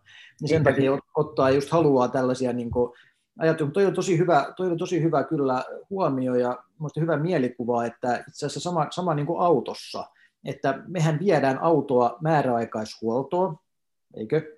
Joo, kyllä. Ihan, ihan näin. Mutta saman tien, jos sun rengas menee rikki autosta, niin ethän sä odota sinne määräaikaishuoltoon, vaan sähän kiikutat heti sen autosi korjaukseen tai yrität fiksata itse sitä niin kuin ensin, että jolle itse pysty fiksaamaan, niin okei, sitten soitetaan ammattilaisille niin edelleen. Ehkä meidän pitäisi niin kuin tätä ymmärtää tässä meidän kehossakin niin kuin monella eri taho, tasolla niin kuin enemmän, että vaikka en tiedä millä tämä pitäisi niin kuin markkinoida ja tuoda niin kuin esille asiakkaille, että ei sulla tarvi odottaa niin kuin siihen hetkeen asti, että sä et enää pysty tekemään, ja nyt pitäisi sitten parantaa kaikki 20 vuoden vaivat yöllä hoidolla, vaan että olisikin just tällainen, että käydään vähän niin kuin hiusten leikkuukin, että no okei, mä en ole käynyt vähän aikaa, niin tota, mutta mä käydä hiusten leikkuussa. tota, että, että sä voit käydä siellä niin kuin vähän säännöllisesti, vähän huoltamassa, ja samalla voidaan katsoa, että hei, että jos täältä nyt sattuu löytymään jotain niin kuin sellaista, mihin me voitaisiin puuttua jo nyt, koska kun me tiedetään taas tämä, että esimerkiksi tässähän miehillä ja naisilla on vieläkin selvä ero, ainakin mitä mun asiakkaissa on, niin naiset hakeutuu keskimäärin aikaisemmassa vaiheessa pienemmillä vaivoilla hoitoon. Ja se mies kyllä keskimääräisesti on se, joka soittaa, että kuule nyt pää ei liiku mihinkään, tarvitsisi apua. On, mun mielestä se ihan ylipäätänsä niin hyvinvointialalla ihan niin kuin lähtien liikunnasta, niin se on 70-30, kun että naiset, naiset käyttää näitä palveluita enemmän. Mutta mä sanon, palaan vielä vähän taaksepäin, niin, niin tosiaan siihen, että, mä käytän tätä kehohuoltoesimerkkiä, ja auto, auton verrat, verrataan autoa tai ihan mihin vaan. Ja sitten toinen on sitten se, mikä toinen puoli on se vaivanhoito. että jos nyt tulee jotain vaivaa, mä sanoin, että mulla on ehkä 70-30 suurin piirtein, että mulla ihmiset tulee, monet tulee vaivojen kanssa, että mulla sattuu X, Y, Z paikkaan, voitko auttaa? Ja sitten siinä kohtaa niin kun esimerkiksi hoito on lyhyemmällä välillä useampia kertoja. Ja sitten se on niin kuin vaivanhoito ja sitten kehonhuolto niin kuin toisella puolella. Ja sitten mm-hmm. myöskin tähän kehonhuoltoon mun mielestä on niin kuin hyvä huomioida se, että mä koen henkilökohtaisesti, että miksi minä huolatan kehoa. Mä siis käyn paljon kuntosalilla ja mä teen kaiken näköistä kuin jumppaa ja pidän huolta omasta kehostani aika paljon. Voisin tietysti tehdä enemmän juttuja, mutta teen nyt aika paljon kumminkin. Mutta että mä käyn vähintään kerran kuukaudessa huolottamassa omaa kehoa, niin monestakin eri syystä.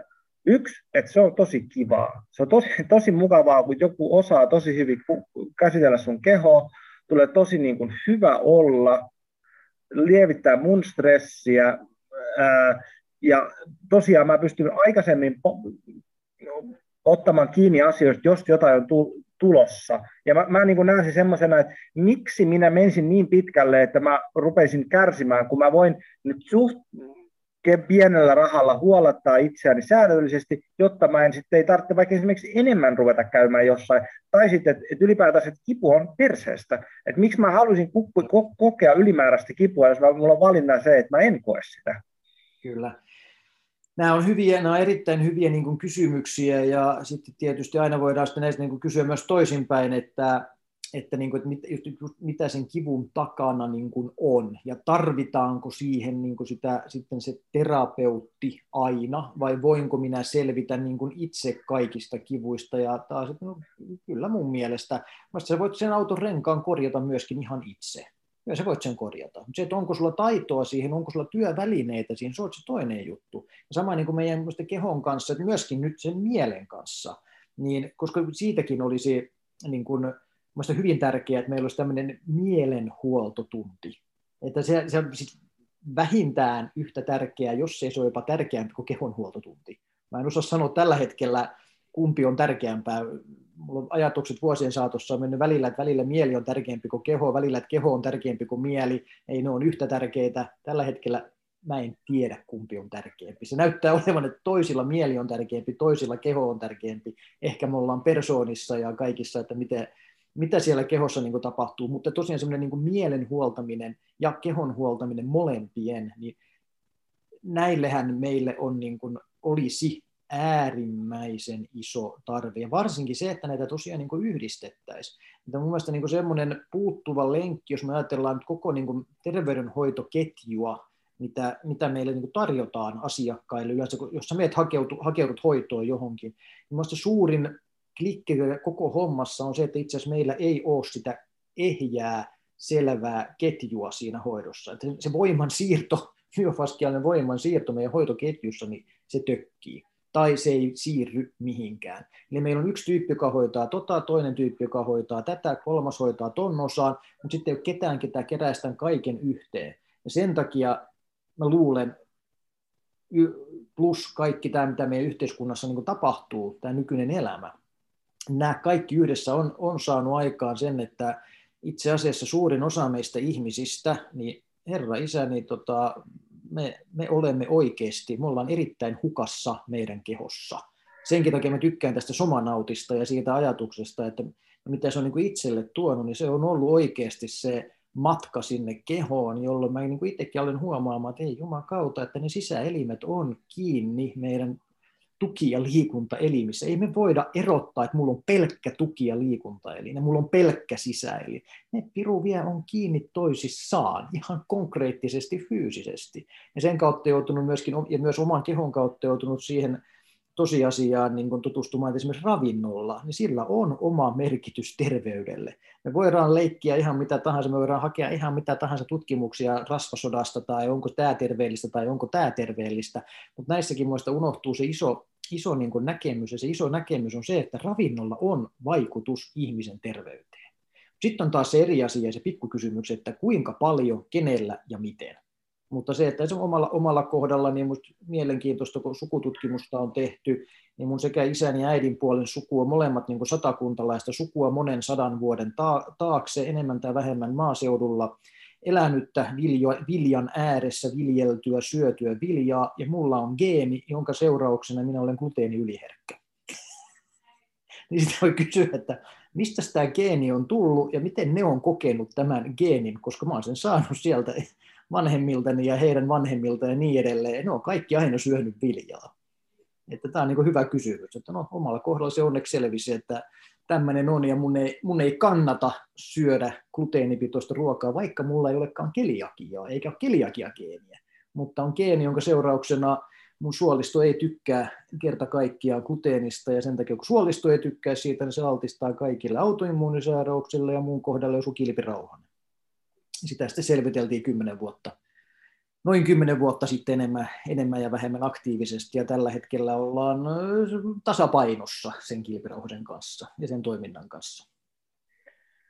Mitäs jos mä hiukan palaan taaksepäin tuohon noihin tunteisiin ja kehoon, Joo. ja tota, sit mä haluaisin sörkätä sormeni semmoiseen se vähän vaikeaseen paikkaan. Mä haluaisin, että sä selität tätä mulle okay. ymmärrettävästi tai meille.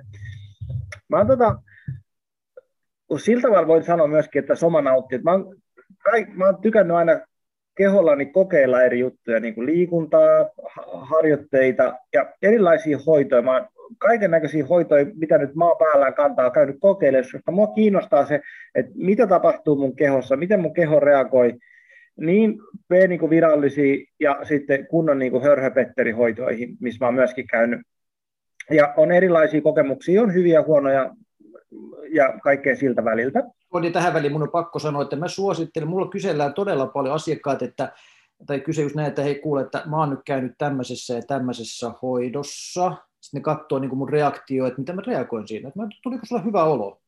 Joo, tuli. Okei, jatka sitä.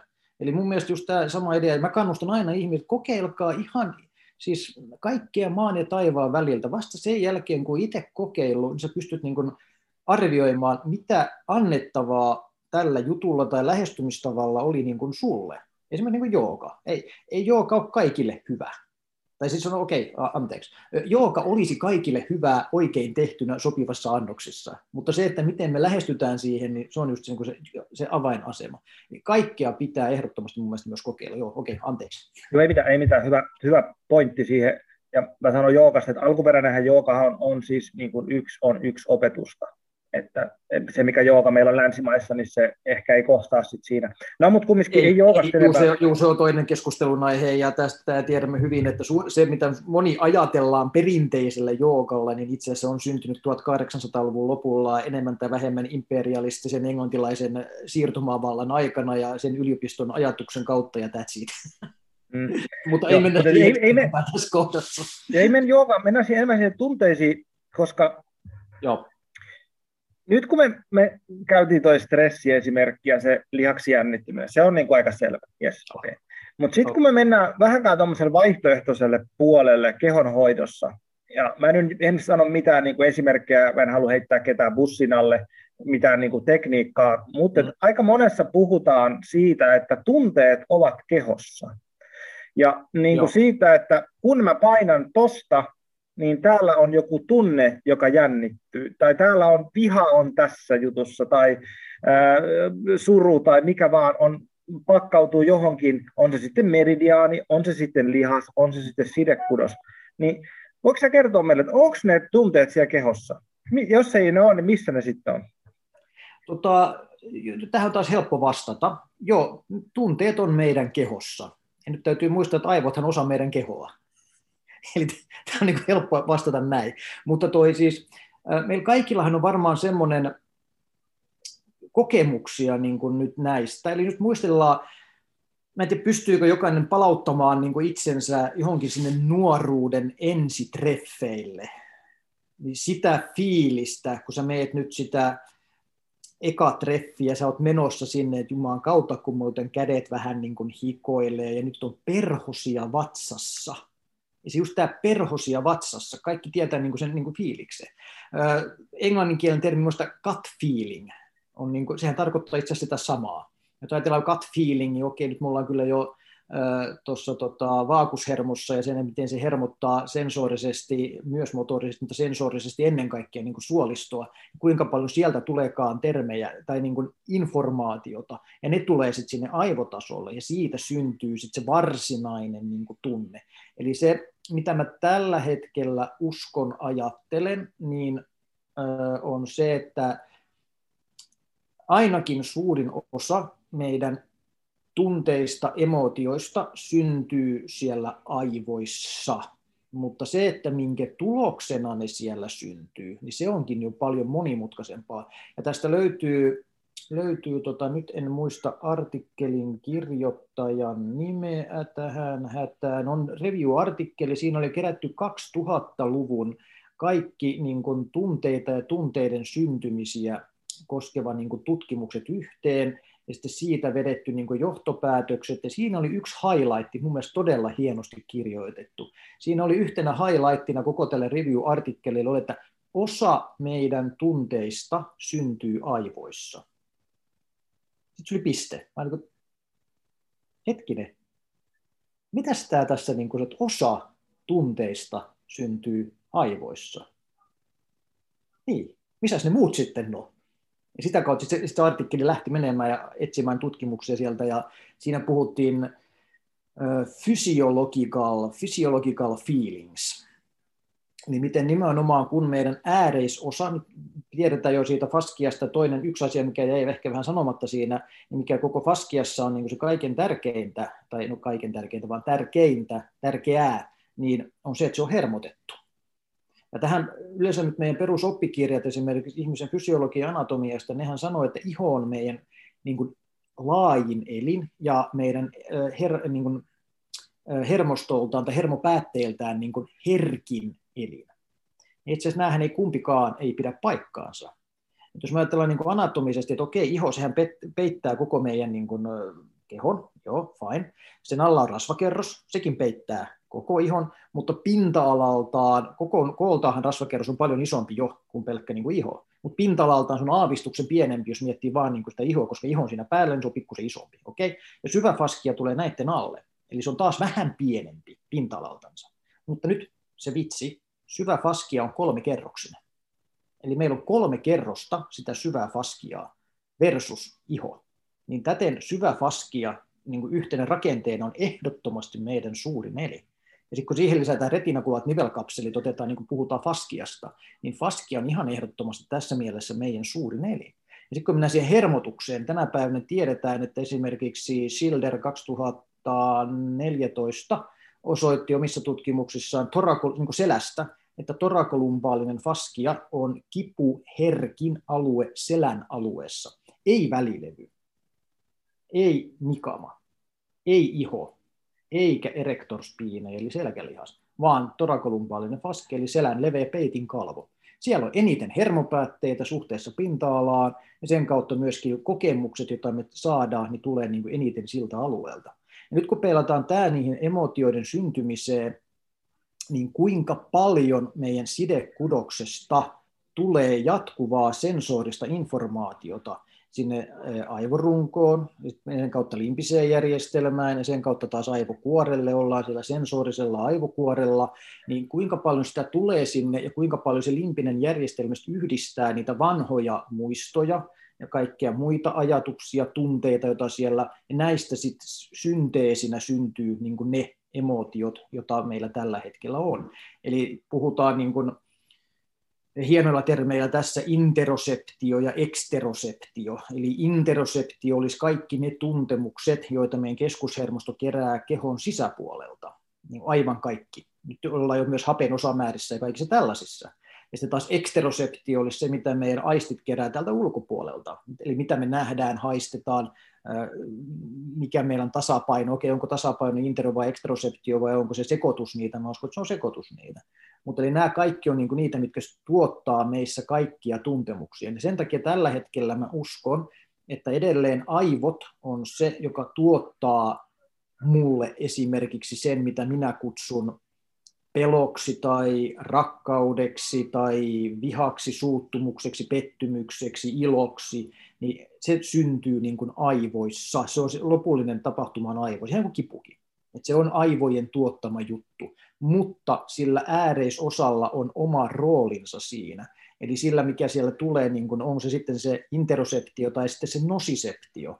Eli se nosiseptio olisi tavallaan, sehän on se kehosta kerätty ärsyke, joka sitten kulkeutuu aivoihin ja aivoissa se sitten muuttuu kaiken monen muun aivotoiminnan ohella siksi, mikä me koetaan tai kuvataan sanalla kipu. Ja osa meistä ei kuvaa sitä sanaa kipu lainkaan, vaan kuvaa esimerkiksi jumittaminen. Silti meillä voi olla ihmisellä niin kuin täysin sama tunne selässä kahdella ihmisellä. Toinen sanoo, että mun sattuu, ja toinen ei, ei, mua jumittaa. Mielestäni tämäkin kuvaa niin kuin tosi hienosti tätä asiaa, että kuinka niin kuin, mikä merkitys on sillä meidän kehotuntemuksella, meidän kehotietoisuudella näihin kaikkiin. Nyt me päästään myöskin sinne manuaaliseen terapiaan, että voidaanko me manuaalisella terapialla lisätä kehon niin kuin tätä kehotietoisuutta, ja siinä kohdassa ihan ehdottomasti voidaan lisätä. Toki taas ei kategorisesti, vaan riippuu mitä me tehdään ja millä tavalla tehdään. Ja sitten myös toi oli hyvin, kun sä, miten sä itse sanoit tuossa, että miten sä tykkäät itse käyttää myös niin kuin hoitoja ja miten sinä rentoudut, kun sä pääset siihen. Nyt vastakysymys nopeasti. Miksi, kun sä ajatellaan, että sä nyt, sulla on nyt säännöllinen hoitoaika, miksi sä rentoudut siinä hoidossa?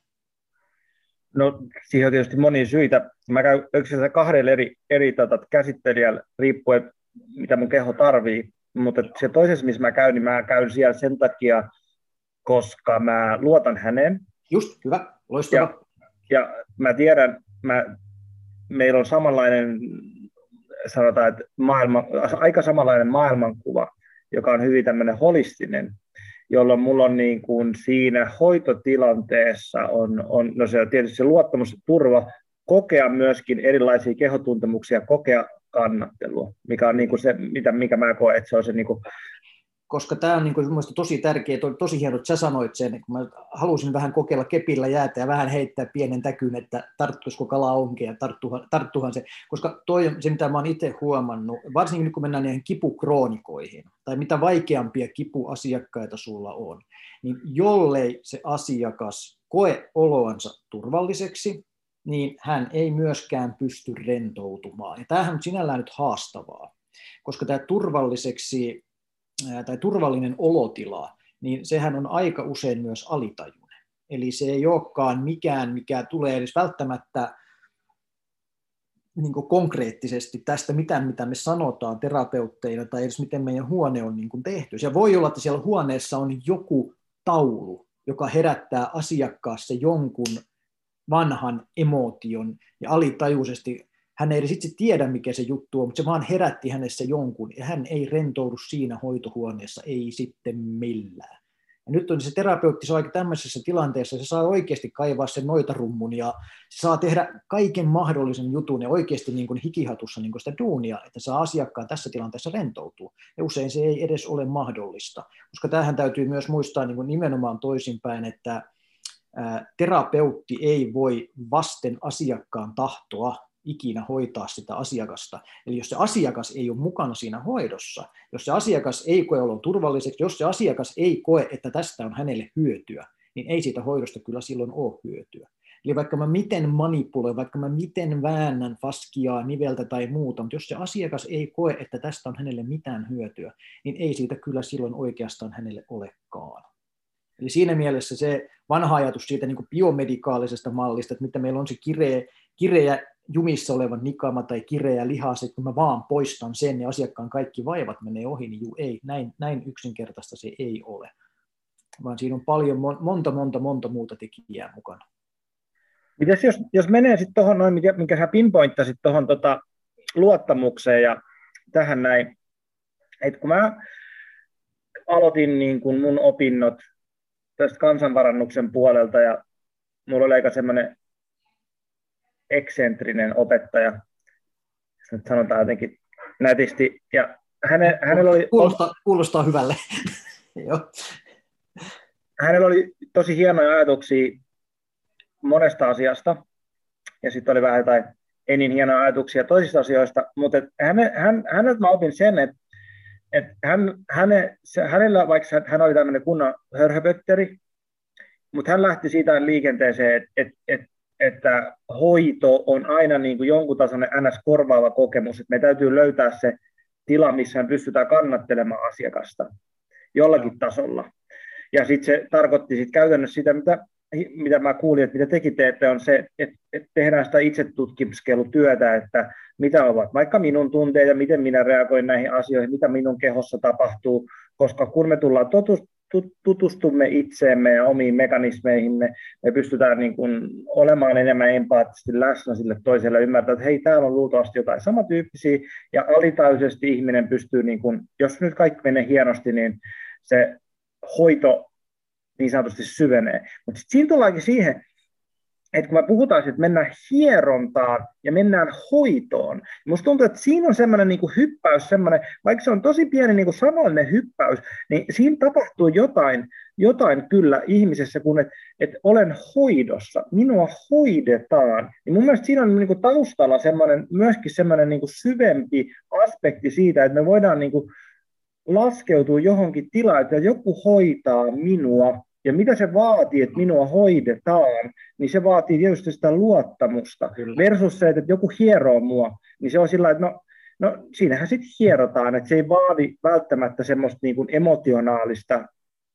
Joo, mä, mä uskon, että tuossa on just se ero, että hyvä hoitotulos niin syntyy just siitä, että siinä on joku emotionaalinen linkki syntynyt, jonkin, jonkin tasoinen. Et jollei tule mitään emotionaalista linkkiä, että se on vaan sellainen mekaaninen, tervetuloa tuossa pöytä, mene pöydälle, ota tuossa paita pois, minä kosken sinua 15 kertaa näin, 10 kertaa näin, kaksi kertaa näin, sitten teen viisi kertaa näin, ole hyvä, voit mennä. Niin mä en usko, että tuollailla tehtynä, niin tarvitsisi kauhean kauan näitä hommia tehdä. Mä en, en suostu, mä en halua uskoa niin kuin tähän. Sitten tuossakin on tietysti, tuossahan on pieni sudenkuoppa olemassa. Ja nyt se sudenkuoppahan tässä on se, että mikä kyllä näkee, näkee niin kuin mistä puhuttiin jo, että välillä tuntuu, että ihmiset on hukassa oman kehonsa kanssa ja oman ajatusmaailmansa kanssa, niin silloin tässä on se pieni sudenkuoppa, että mulla on niskajumissa, mulla on selkäjumissa, mä menen nyt tonne hoitoon, se hoitaa mua, mä voin tässä tekstailla samaan aikaan ja vähän näpytellä vähän someen, teen tässä päivityksen, että Aa, ihanaa perjantai-iltapäivä hoitoa, klik, klik, klik, klik, ja eli me ulkoistetaan tämäkin asia pois. Eli silloin, mutta silloin tämmöisessä tilanteessa siinä ei synny sitä emotionaalista niin kuin sitä hoitotilannetta. Eli mä uskon, että itse tästä on olemassa ihan muutamia tuota pieniä tutkimuksiakin aiheesta, eli jossa tehtiin bodyworkingia, rolfing terapiaa, ja siinä tehtiin ensin muutamalle koehenkilölle, mitattiin niin vähän luisia asentoja ryhtiä, sitten tehdään vähän bodyworkia siinä ja näin, ja hienosti saadaan niin vapautettua, rentoutua asento suorana ja kaikkea muuta. Sen jälkeen ne teki lääkärien kanssa täydessä anesteesiassa. Eli sulla nukutettiin potilas ja sulla tehtiin täsmälleen sama hoito. Ja lopputulos olikin, että ei tapahtunut mitään. Ja muista se olikin, niin kuin se, okei, siinä oli, oliko siinä nyt 2 plus 2, eli meillä otos on niin kuin hyvin vaatimaton, että voidaan sanoa, että no, okei, no sehän se on ihan sama kuin heität nopalla. Niin tota, joo, mutta muista se antaa sellainen niin kuin vinkin ja ajatuksen, että niin, sä tarvit siihen niin kuin sen, että, että se asiakas on mukana siinä hoitotilanteessa.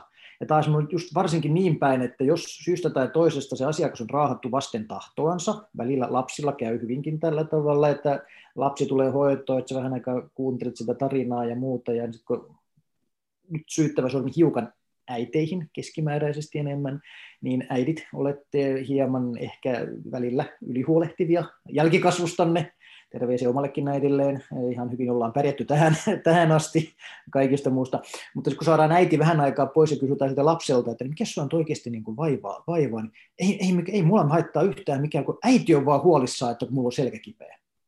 Tullaankin, että niin, kumpi tässä on tarvii terapiaa enemmän, se äiti vai tämä lapsi. Eli taas se, että jos me tämmöistä yritetään hoitaa sitä lasta koko ajan kauhealla paineella, niin eihän se tuota kauhean hyvää tulosta. Puhumattakaan sitten näistä, että sulla on varmaan tullut samanlaisia kokemuksia, että sä oot sä oot jonkun kanssa saanut jonkun hyvän, tosi hyvän terapian aikaiseksi, jollain on ollut joku tosi kipeä kohta, sä oot vapauttanut siitä, oot tehnyt jotain ja asiakas on tullut paremmaksi, joko sinun ansiosta tai sinun ansiotta jompi kumpi, niin sen jälkeen yleensä tämä asiakas raahaa koko perheensä. Että ei, kun nyt sun täytyy katsoa mun miestäkin ja nyt se mies tulee niin vähän sillä että mm, no, mikä sulla on mm, no, ei, ämmä tietää tuossa, se mut tänne raahaski. Tämmöinen lähtötila hoidolle, niin se on kyllä vähän niin kuin, että no, okei, hienoa, että tullaan. Sitten taas tässä joutuisin oman terapeuttisen minänsä kyllä kasaamaan aika tehokkaasti ja hymyile kauniisti ja ole aurinkoinen ja Tehdä hankausta ja sitten just, kivelyä ja hankausta. Just. Kiitos. Juuri näin, juuri näin.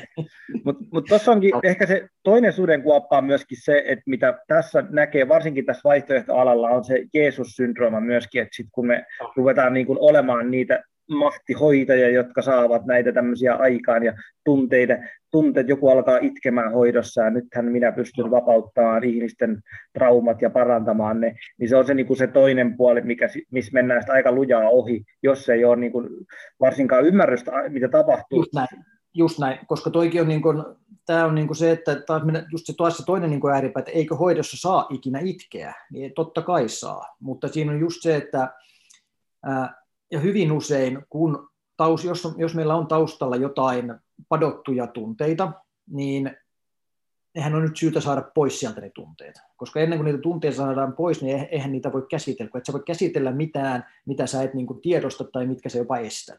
Niin, ja sen takia esimerkiksi kun ollaan hyvässä terapiatilanteessa, niin se, se voi herättää jotain tuntemuksia, jonka seurauksena asiakas niin alkaa itkemään. Ja sitten mennään taas just siihen valintojen kohtaan sille terapeutin kanssa.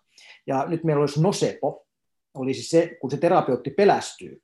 Herra isä, mitä sulle tapahtuu? On tämä ihan kauheeta, että enkä mä satuttanut sua. No, luottamukset ja kaikki muut hävisi todennäköisesti niin aika lailla nopeasti. Tai jos me lähdetään sitten just siihen Jeesus-syndroomaan, joka on sitten, se, se ei ole edes placebo, vaan se on jotain muuta, se, ehkä se olisi Jeesus-syndrooma.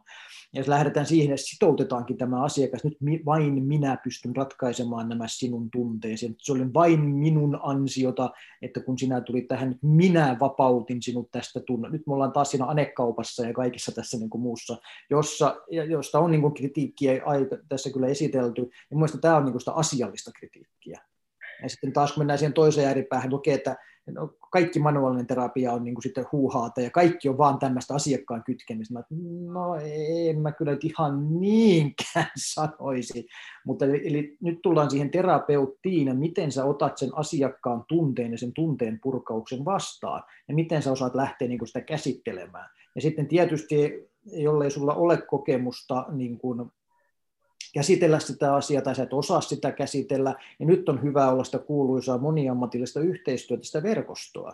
Että hei, mulla on kuullut tässä tämmöinen, tämmöinen, tyyppi, että, että tota, me käymään kerran sen luona ja tuu sitten, otetaan sitten uusi aika sulle sen jälkeen taas tuohon ja katellaan ja sitten, että okei, mitä te löysitte siellä, pääsitte sitten eteenpäin ja niin, niin edelleen. Nyt me saadaan niin eteenpäin se asiakas. Se, ehkä pahin näissä tilanteissa on se, että jos me pelästytään sen asiakkaan tunne, niin se, se, on, niin kuin, se on ehkä se kaiken, kaiken pahin reaktio.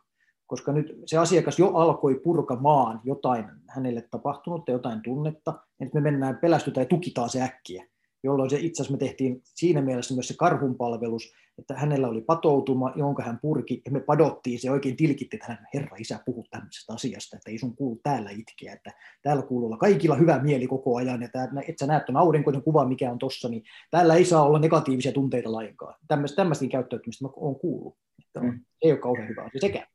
Ja ehkä vähän niin kuin sanon vielä taas Joo. vähän taaksepäin tuosta niin kritiikistä siitä, mitä sanoit, että, että annetaan siitä, että, että, että manuaalisesta terapiasta se on vain sitouttamista, siitä ei ole niin kuin sinänsä muuta kuin semmoista kosmeettista placebo-hyötyä, niin mun nähdäkseni on se, kun tämä oli tämä alusta auton korjausesimerkki, Joo. niin mun nähdäkseni ihminen ei, ei pärjää itse täällä. Se on, niin kuin, ei ikinä ole pärjännyt itse täällä. Ei. Ja eikä, eikä, niin kuin, sä, ei, ei muut ihmiset, että sä voi olla niin kuin, kaikkien alojen ammattilainen. Ja sitten se, että varsinkaan, että olla oman kehon alan ja kehon ammattilainen, tämä on niin helvetin monimutkainen niin kuin järjestelmä.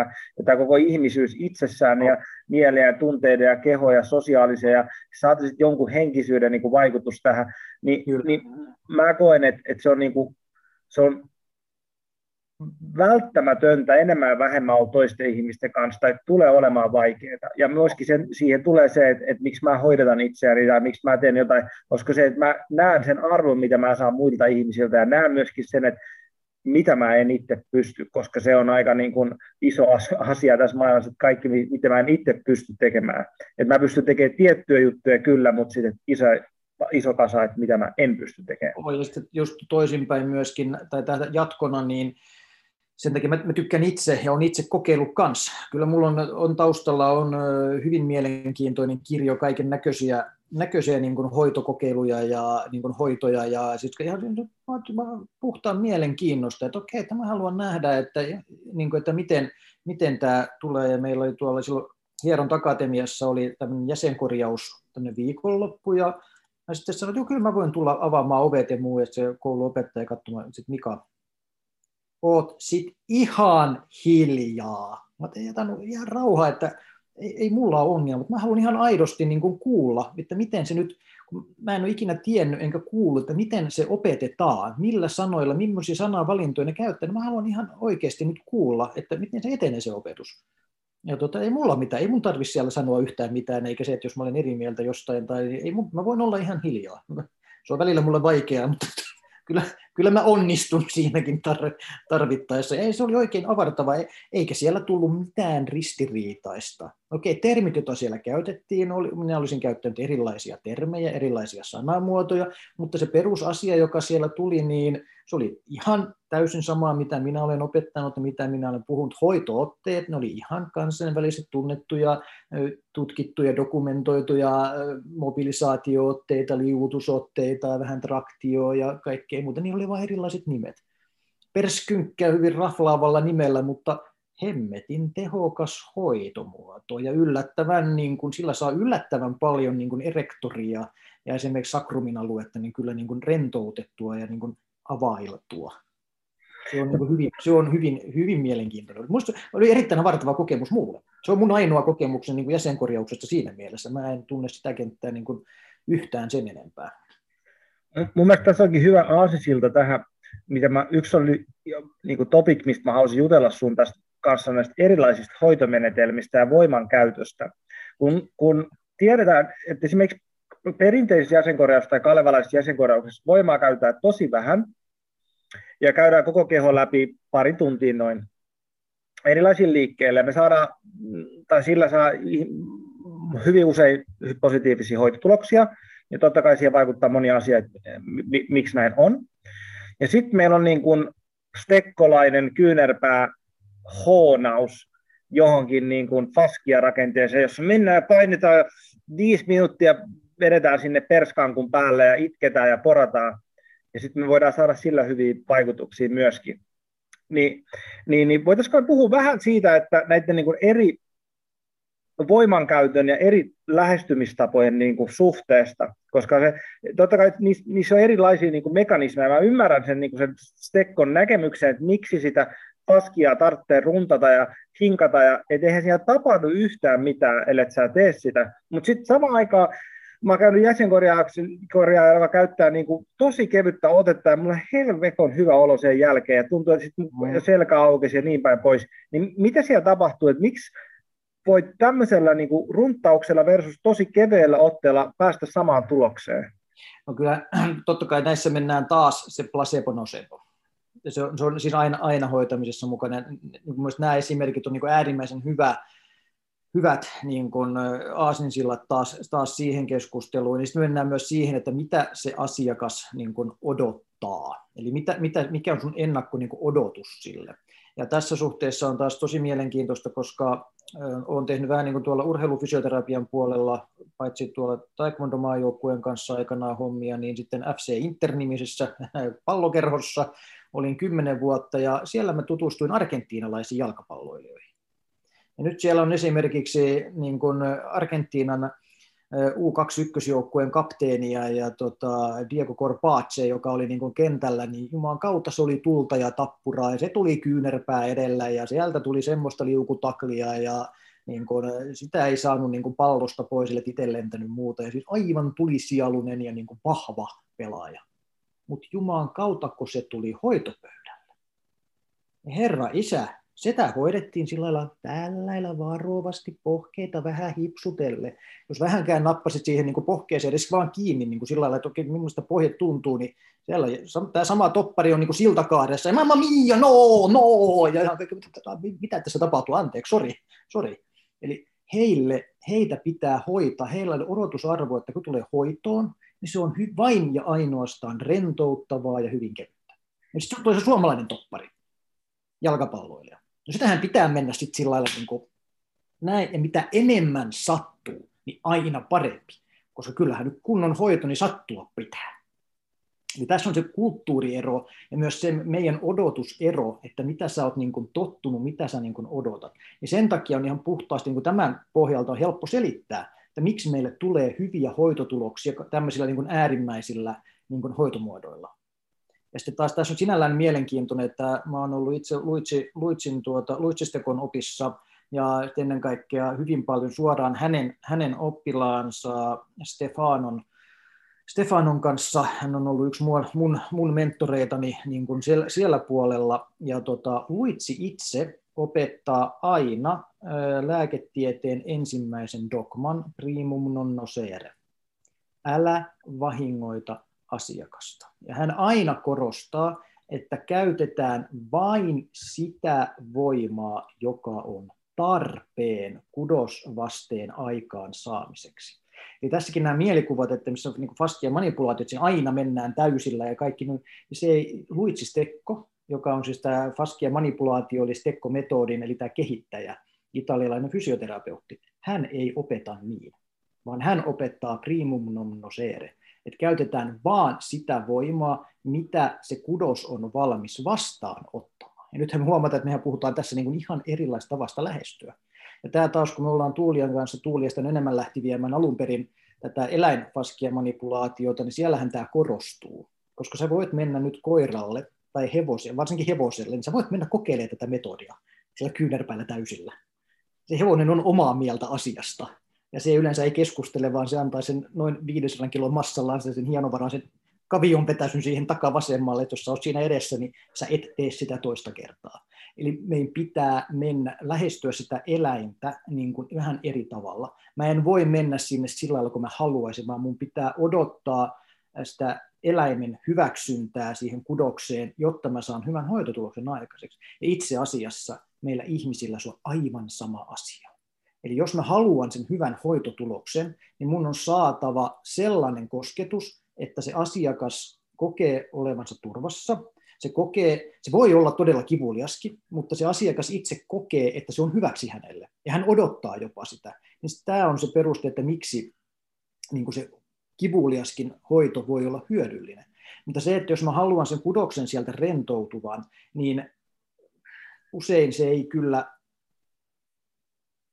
mitä sanamuotoa mä nyt käytä, usein paras tapa ei ole se, että sä rumppaat sinne täysillä, vaan kyllä sun täytyy, mä käytän omassa, omassa kun mä hoidan ihmistä, niin kyllä mä käytän voimaa, mutta mä yritän välttää just tätä reaktiota. Ja kun mä näen, että asiakas alkaa pistää vastaan, niin silloin mä tiedän, okei, okay, hei, nyt tässä ei ole järkeä, koska mä teen nyt liian kovaa, jolloin asiakas pistää vastaan, jolloin mun täytyy taas tehdä vähän lisää, koska eihän hän rentoudu, vaan päinvastoin hän jännittää.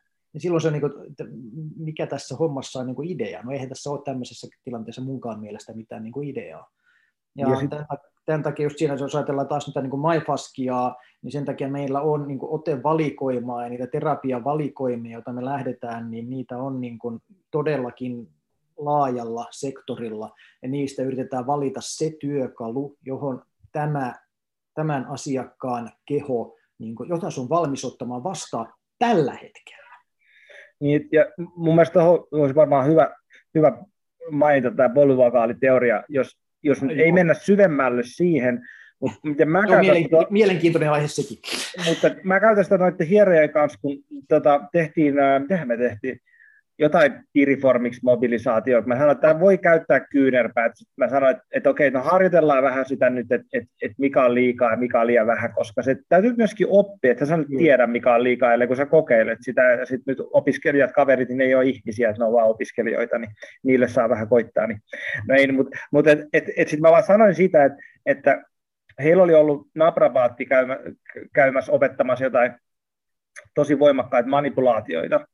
Ja sitten mä olin sillä, että okei, okay, joo, mä nyt siis, juu, painetaan nappi pohjaa asti, vaan että joo, va, kyllä ja ei. Ja sitten mä sanoin, että miksi ei, että, että jos me nyt ajatellaan sitä, tätä polyvakaaliteoriaa hyvin, hyvin yksinkertaisessa muodossa, ilman menemättä syvempään, on se, että tämä taistele pakenin refleksi. Jos meillä on uhkaava tilanne, keho supistaa lihakset supistaa tai vetäytyy pois kipua aiheuttavasta suunnasta. Ja se on se, mikä, mitä tapahtuu, että jos minä painan liikaa, jos minä teen liian voimakkaan mobilisaatio, liian mitä vaan, niin se keho alkaa vetäytyä alta pois ja supistuu, kun yleensä ajatus on se, että me rentoutetaan tai tehdään tilaa.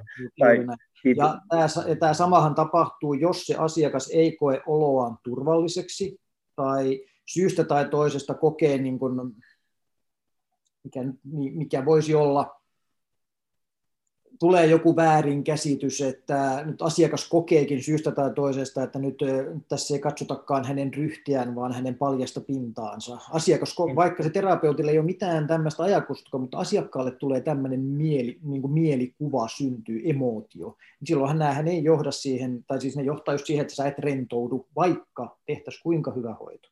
Eli tästä tullaan taas kyllä siihen, Onko tuo Bruce Lipton tuttu? Joo, ei, mutta pääse kauhean syvälle ole hänen juttuihin mennä. Koska, siinä, koska siinä on myös kyllä mä, sellainen niin lukusuositus kyllä ehdottomasti kaikille, varsinkin tämä hänen ajatuksen biologiakirja.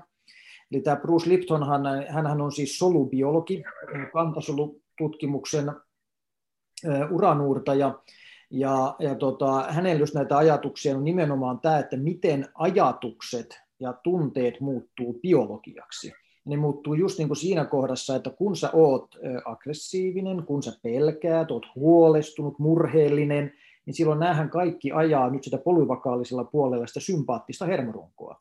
Ja silloin kun sun sympaattinen hermorunko on aktiivisimmillaan, niin silloinhan elimistö tuottaa kortisolia HPA-akselin kautta.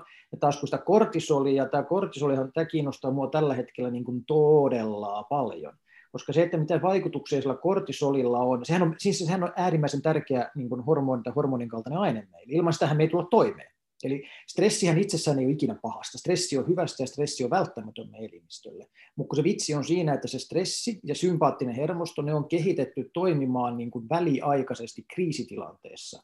Ja jos meidän 24-7 on enemmän kriisitilannetta kuin lepoa, niin se on se, mikä meillä on ongelma. Koska se stressireaktio, se kortisoli, se mitä se tekee niin kuin kudostasolla, niin sehän supistaa verisuonia, nimenomaan mikroverenkiertoa. Ja tähän vaikuttaa meidän hapettomiseen. Eli jos meidän mikroverenkierto on supistuneena, niin silloin meidän solut eivät saa happea riittävästi, eivätkä pysty poistamaan kuona-aineita riittävästi. Ja sitä kautta taas se ei voi olla kauhean järkevää ää, niin kuin paranemisprosessin kannalta, eikä edes normaalin terveyden kannalta. Eli tämähän on yksi syy, jos ajatellaan ihan noita kipukroonikoita, että miksi stressi voi olla niin kuin tärkeässä roolissa niin kuin kroonisen kivun hallinnassa. Ja tämä on puhdas biologia. Eli mitä enemmän sä oot stressaantunut, murheellinen, ahdistunut, joko siitä sun omasta vaivasta, sairaudesta tai muista tekijöistä, sen enemmän sä oot siinä sympaattisessa tonuksessa, sen enemmän sun keho itse asiassa on koko ajan katapolisessa tilassa. Se ei suinkaan paranna, vaan se jopa tuhoaa itse itsen ylläpitää sitä tulehdusta. Ja vasta kun me saadaan se parasympaattinen tonus sieltä nousemaan ylös, eli silloin keho alkaa lepäämään, se alkaa sulattamaan, se alkaa avaamaan sitä mikroverenkiertoa, niin, tämä, niin nyt me päästään niin niihin positiivisiin kaikkien vaikutuksiin. Eli tämä on se Bruce Liptonin ajatus siitä, että miten meidän ajatukset on oikeasti todella tärkeitä, ja ne ohjaa, ne voi muuttua biologiaksi. Eli taas se placebo ja nocebo, niin kuin, että se placebo nocebo, että se on vaan se, mitä me ajatellaan, ei, kun se on nimenomaan mitä me ajatellaan.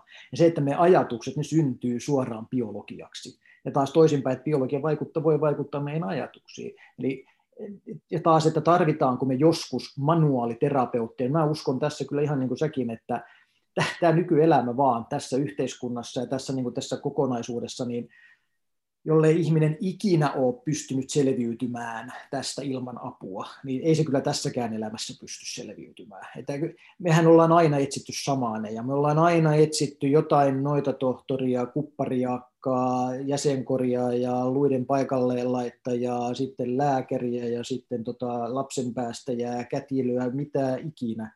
Me ollaan aina etsitty jotain, kun mitä kauemmaksi historiaa katsotaan, niin kyllä me aina löydetään, että ihminen on aina tarvinnut apua selvitäkseen tässä biologisessa kudoskasassansa. Ja kyllä se myöskin tänä päivänä niin tämmöinen nimenomaan sen mielen korostaminen, niin ei sitä mun mielestä saa korostaa niin kuin liikaa, eikä se ole ylitse kehon välttämättä, mutta kyllä sitä mielen tyhjentämistä ja mielen purkamista, niin varsinkin miehille, niin ei, ei tämä ole meidän ei tämä ole meille aina ihan helppoa. Meidät on satakuntalaisina poikina, niin meidät on opetettu siihen, että reipas poika ei itke, vai mitä? Joo, ja satakuntalainen ympäristö on aika semmoinen karskia ehkä jopa kova, niin kuin varsinkin miesten kanssa. Että siellä ei niin kuin kauheasti niin kuin ne tunteet ei ole niin kuin ihan ensimmäinen, mistä ruvetaan keskustelemaan. Eikö tämä ole se vanha, eikö tämä ole niin kuin se vanha, vanha porilainen viisaus, että porilainen paras kehuminen on se, että porilainen tuumaa, että no ei tämä ihan paskaa ollut. Mm, kyllä. Että tämä on niin kuin paras, mitä porilaista saa irti, raumalaisten mukaan. Kyllä.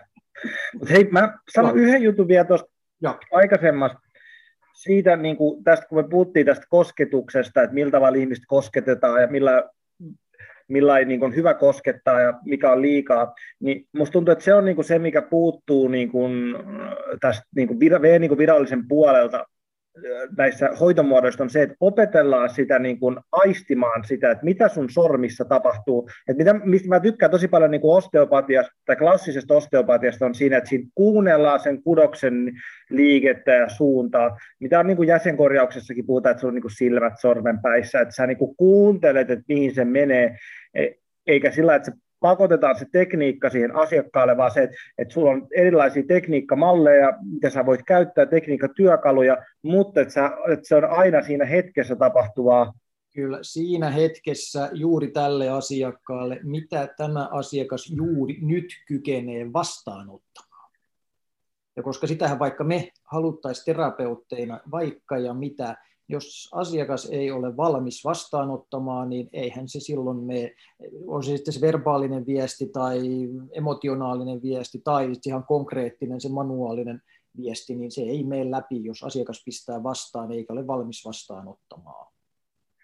Ja mun mielestä tässä on hyvä kertoa tämmöinen pieni kertomus, tämmöinen loppukevennys, että tota, olin, en kerro nimeä, nimeä kerrosta kysymys, mutta että hän on käynyt sun koulutuksessa se, ja tota, tietää paljon, on ammattilainen siis, ja niin hänen vastaanotollaan, ja jotain juteltiin niin kuin tästä aiheesta, että, että mitä hän tekee niin kuin kehohoitoa, ja pitäisi tietää, mutta hän sanoi, että ei mun mitään hajua, että missä mun sormet on, että en mä tiedä, mitä mä teen niin kuin sillä tavalla, että kun hän teki jotain vastaan, että hän on niin intuitiivisesti seuraa sitä, mihin hänen sormet ja kädet menee, ja äärimmäisen hyvä hoitotulos.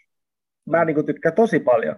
Ja sitten mun mielestä oli tästä hauska, niin kuin, että hän myönsi sen, että ei hän tiedä. Että mä en tiedä, että onko tässä nyt, että minkä lihaskalvon kerros, suunta, mobilisaatiotekniikka, mitä hän no. nyt tässä laittaa, tämän, koska siellä on semmoinen jännitysmomentti siihen suuntaan, da, da, da, da, joka on niin kuin sillä, Joo. se on hyvä, sun täytyy opiskella, mutta hoitaessa sun jossain kohtaa täytyy päästä semmoiseen se intuitiiviseen, ainakin semi-intuitiiviseen tilaan, Kyllä. sun käsien kanssa. On, on, ja sitten tähän tästä voisi vielä laajentaa, niin kuin olisi yhden erittäin ison ja pitkän keskustelun aika, niin on, me ollaan sivuttu sitä aika monesti tässä, niin olisi intentio. Hei, tiedätkö mitä Mika? Tota, musta tuntuu, että meidän täytyy tehdä kakkososa tästä, koska tässä on mun, mun näistä, mitä mä oon kirjoittanut näitä kysymyksiä, niin me käytiin ehkä kaksi. Ja sitten tässä on tosi monta niin kuin, uutta niin kuin, suun, suuntaa, mihin tätä voisi viedä. Mutta musta tuntuu, että me voitaisiin nyt ruveta lopettelemaan, kun me alkaa olla noin kahden tunnin kohdalla. Ja mä, mun intentio takaraivos pakkaa semmoinen, kun mä sanoin mun vaimolle, että mä lopetetaan kahden aikaa, ja sitten kun se alkaa mennä kahden yli, niin sitten se alkaa pikkuhiljaa kiristymään sieltä, että mitä se vaimo sanookaan, kun minä tulen puoli tuntia myöhässä, ja Kyllä, emo- se on ollut emotio, lapsen kanssa emotio, tuolla. Emotio, tunne muuttui emootioksi, ja sitten epäilemään jo sitä emootiota ja kasvattamaan tätä emootiota sisimmässä. Ja sitten mulla alkaa niskat vähän kiristyä siellä Kyllä. samalla, ja tehdään pienet rintalaiseksi, vetää tänne mua eteenpäin, ja enää ei ajatuskaan juokse niin hyvin. Mutta se, tässä ei ole hätää, koska sä voit illalla vaimon kanssa selittää sen tilanteen rauhallisesti, että olin tämän takia hieman myöhässä ja se oli se tomppeli sieltä lempäälästä, joka vedätti sitä keskustelua, vaikka minä yritin monta kertaa sen pysäyttää, mutta kuulta me voidaan tänään meditoida yhdessä. Ja me saadaan, sillä, me saadaan sillä nämä kaikki stressit tässä lievittymään. Tässä nyt sen verran pakko tähän loppukevennyksenä kanssa kertoa, nimittäin tässä kun 50 alkaa tulemaan mittariin, niin on, on hyvä tehdä vähän kaiken näköisiä niin ihan kehollisia mittaus, mittauksiakin, että onko kaikki ihan ok. Että just, just tämä sama ajatus, että mielellään mäkin haluan vähän mittailla niitä etukäteen, sillä lailla, eikä siinä vaiheessa, kun kaikki on päin peetä. Vaan mieluummin vähän etukäteen, jolloin korjausliikkeet on paljon helpompia tehdä. Ja näihin liittyen niin mä tein sitten tuossa ihan laajan unitutkimuksen tuolla uniklinikalla, ja tota, siinä mitattiin siis kunnolla sykkeet ja happisaturaatiot ja aivosähkökäyrät ja kaikki muu. Ja siinä oli tosi mielenkiintoista. Mä tein siinä sitten yhden meditaatio ja se näkyi siinä unitutkimuksessa. Niin kun, mä oon niin kun tämmöisessä kevyen unen ja syvän unen niin kun välivaiheessa tavallaan menossa syvän unen tilaa. Ja se, se lääkäri, ketä sitä analysoi mun kanssa sitä sitten kävi läpi, niin hän ei meinannut millään uskoa sitä, että kyllä tää, tää, sä oot nukkunut tässä. Mä oon, kuule, en oo. Mä oon ollut ihan tajuissani ja mä oon ihan tiedostanut, mitä mun ympärillä tapahtuu. Ja että sä näet, että tuossa tulee tuommoinen, tuossa käydässä tulee tuommoinen nousu, ja se kestää 20 minuuttia noin tuo nousu siinä. Minä olen ottanut kirjan käteen ja lukenut, ja sitten minä olen sammuttanut valon ja tuolla alan vasta nukkumaan. Ja se, miksi mä voin olla ihan varma, että mä olin siinä hereillä koko ajan, mä, okei okay, mä tiedän, mitä siinä ympärillä on tapahtunut koko ajan, valot on ollut päällä, ja kun mä, te, mä tein siihen tietyn tyyppisen vähän tämmöisen anatomisen meditaation, jossa mä kävin läpi systemaattisesti kehon kaikki osat. Eli mä oon käynyt ihan systemaattisesti, tietoisesti läpi niin kuin varpaista sääreen, eri rakenteita ja kaikki nämä, ja sitten kun se oli valmiina, niin sitten mä oon lopettanut lukemaan. Eli mä oon ollut siinä ihan tietoisessa tajunnassa koko ajan, mutta siinä aivosähkökäyrissä niin mä oon ollut unen kaltaisessa tilassa. Ja näistähän on tietysti esimerkiksi Harvardi niin sieltä nehän on julkaisseet todella paljon 40 vuoden ajalla meditaatiosta ja mindfulnessista ja kaikesta muusta. Ja se, että jos oli vähän puhetta tuossa, että stressillä oikeasti me voidaan saada ihan meidän amygdala suurentumaan, aivokuori pienentymään, et cetera, puhumattakaan siellä niin ääreshermostovaikutuksia ja muuta, niin me voidaan stressata meidän herm- koko meidän elimistö pilalle. Se on, ihan, se on ihan biologinen fakta. Niin meditaatiolla tai mindfulnessilla, niiden kaltaisilla harjoitteilla jo kahdeksassa viikossa saadaan ihan niin kuin MRI-tasoisia muutoksia sekä amygdalaan että aivokuoreen. Ja nämä on niin biologisia muutoksia. Eli mä muistan, että todella hyvä uutinen niin kaikille, kenellä on jossain stressa, stressiä elämässään, että hei, ei hätää. Me voidaan tehdä muutoksia, me voidaan tehdä korjausliikkeitä, mutta ihan niin kuin se koko muista, tai ehkä parasta antia mun, mun mielestä tässä keskustelussa oli tämä auton korjaus ja tämä metafora, että niin kuin, miten me mennään, että okei me korjataan hei autoa, me huoletaan autoa, ja jos autoon tulee vika, niin se viedään korjaamolle. Miksi me ei tehdä meidän keholle, tai miksi me ei tehdä meidän mielelle tätä samaa juttua, miksi me ei huoleta niitä molempia säännöllisesti, ja jos meille tulee vika, niin miksi me silloinkin vielä vetkutellaan että sit mennään vasta, kun ei kerta kaikkiaan enää. Ja sitten yleensä se on se vaimo, ketä sitten soittaa, ja nyt mä enää jaksa kuunnella tuota ukon valitusta, että nyt ota se hoitoon. Musta tuntuu, että, että tuohon to, to, voisi mennä syvemmälle, ja musta tuntuu, että meillä jäi nyt tämä meditaatio, intentio, Joo. aspekti aika pinnalliseksi, ja sitten myöskin mitä, tämä on nyt sitten ehkä, jos me otetaan tämmöinen seuraava keskustelu, niin mikä mua kiinnostaa se, mä en tiedä, onko yhtään Wilhelm Reichiin tutustunut tai mikä on Freudin oppilas, joka on tämmöinen niin kuin kehomieli yhteyden ensimmäisiä tämmöisiä niin kuin psykoterapeuttisia ajattelijoita, ja hän, hän puhuu siitä niin kuin tietynlaisista kehotyypeistä, että miten niin kuin tietynlaiset kehotyypit syntyy lapsuudessa ja miten tietynlaiset sidekudokset lihakset jännittyy lapsuudessa meidän suhteessa meidän lapsuuden kokemuksiin ja miten se näkyy hoitomenetelmistä, että miten sitä pystyy niin kuin huomioimaan, että, että tietynlainen kehotyyppi, tietynlaiset lapsuuden maisemat kasaa jännityksiä esimerkiksi pakaroihin eri tavalla kuin sitten taas toisenlaiset, ja, ja miten traumat näkyvät ihmisen kehossa fysiologisena. Nimi on, nimi on tuttu tuttu ja tuo perusajatus on niin kuin tuttu, mutta mä en ole, en ole lukenut sitä kirjaa niin kuin, enkä perehtynyt siihen niin kuin sillä lailla syväll, niin syvällisesti. Ei, mutta, mutta se on semmoinen aihe, mikä siitä voi keskustella, koska mä varmaan mm. sä oot sitä havainnut just, että koska se, että tunteet näkyy kehossa, niin miten sitten trauma mm. näkyy kehossa, koska se on sitten vaan taas vielä niin kuin isompi. Mutta hei, kiitos tosi paljon Mika, tämä oli tosi avaavaa ja mielenkiintoista keskustelua, ja musta tuntuu, että me just niin kuin päästiin liikenteeseen tähän näin, että alkoi niin kuin iso pyörä pyörimään ja sitten täytyykin jo lopettaa, mutta tota, hei kiitos, ja tota, mistä sun juttuja löytää, jos asia, tai tota, ketä, ketä nyt kuunnellut tämän, niin kiinnostus jutuista, niin mi, mistä löytää, löytää sun? No meitä tota, tietysti mut löytää omalta nimeltään Facebookista, Instagramissakin löytyy omalta, omalta nimeltä jotain juttuja silloin tällöin. Sitten meillä näitä koulutuksia niin on www.hakkarihelmi.com. Sieltä löytyy meidän niin, niin sanotusti avoimia koulutuksia kaikille hierojille, fysioterapeuteille, osteopaateille, kenelle, kenelle niin kuin ikinä onkaan. Siellä on hengityksestä esimerkiksi ja purennasta ja kaikesta tällaisista. Sitten on tämä MyFaskia-koulutus, joka on niin kuin ihan, ihan erikseen. Ja sitten on vielä toi www.myfaskiatraining.fi vai onko se .com, no jompikumpi kyllä se löytyy, niin sieltä löytyy verkkokoulutusmateriaalia jonkun verran. Sinne on tulossa lisää koko ajan, mutta esimerkiksi tästä stressistä, niin sieltä löytyy semmoinen, siellä on kolme noin reilun tunnin mittaista tämmöistä vastaavaa jutustelua, missä käydään läpi sitä stressin niin anatomiaa vähän ja mitä se tekee meidän elimistöön, miten me voidaan mitata kotioloissa sitä ja sitten mitä me voitaisiin tehdä konkreettisesti niin stressissä. Okay. Sieltä mua löytää niin kuin esimerkkinä. Okei, okay. hei, hienoa ja kiitos ja palaamme asiaan. Palataan, loistavaa, kiitoksia ja hyvää loppupäivää lauantaita tänään. Loistavaa.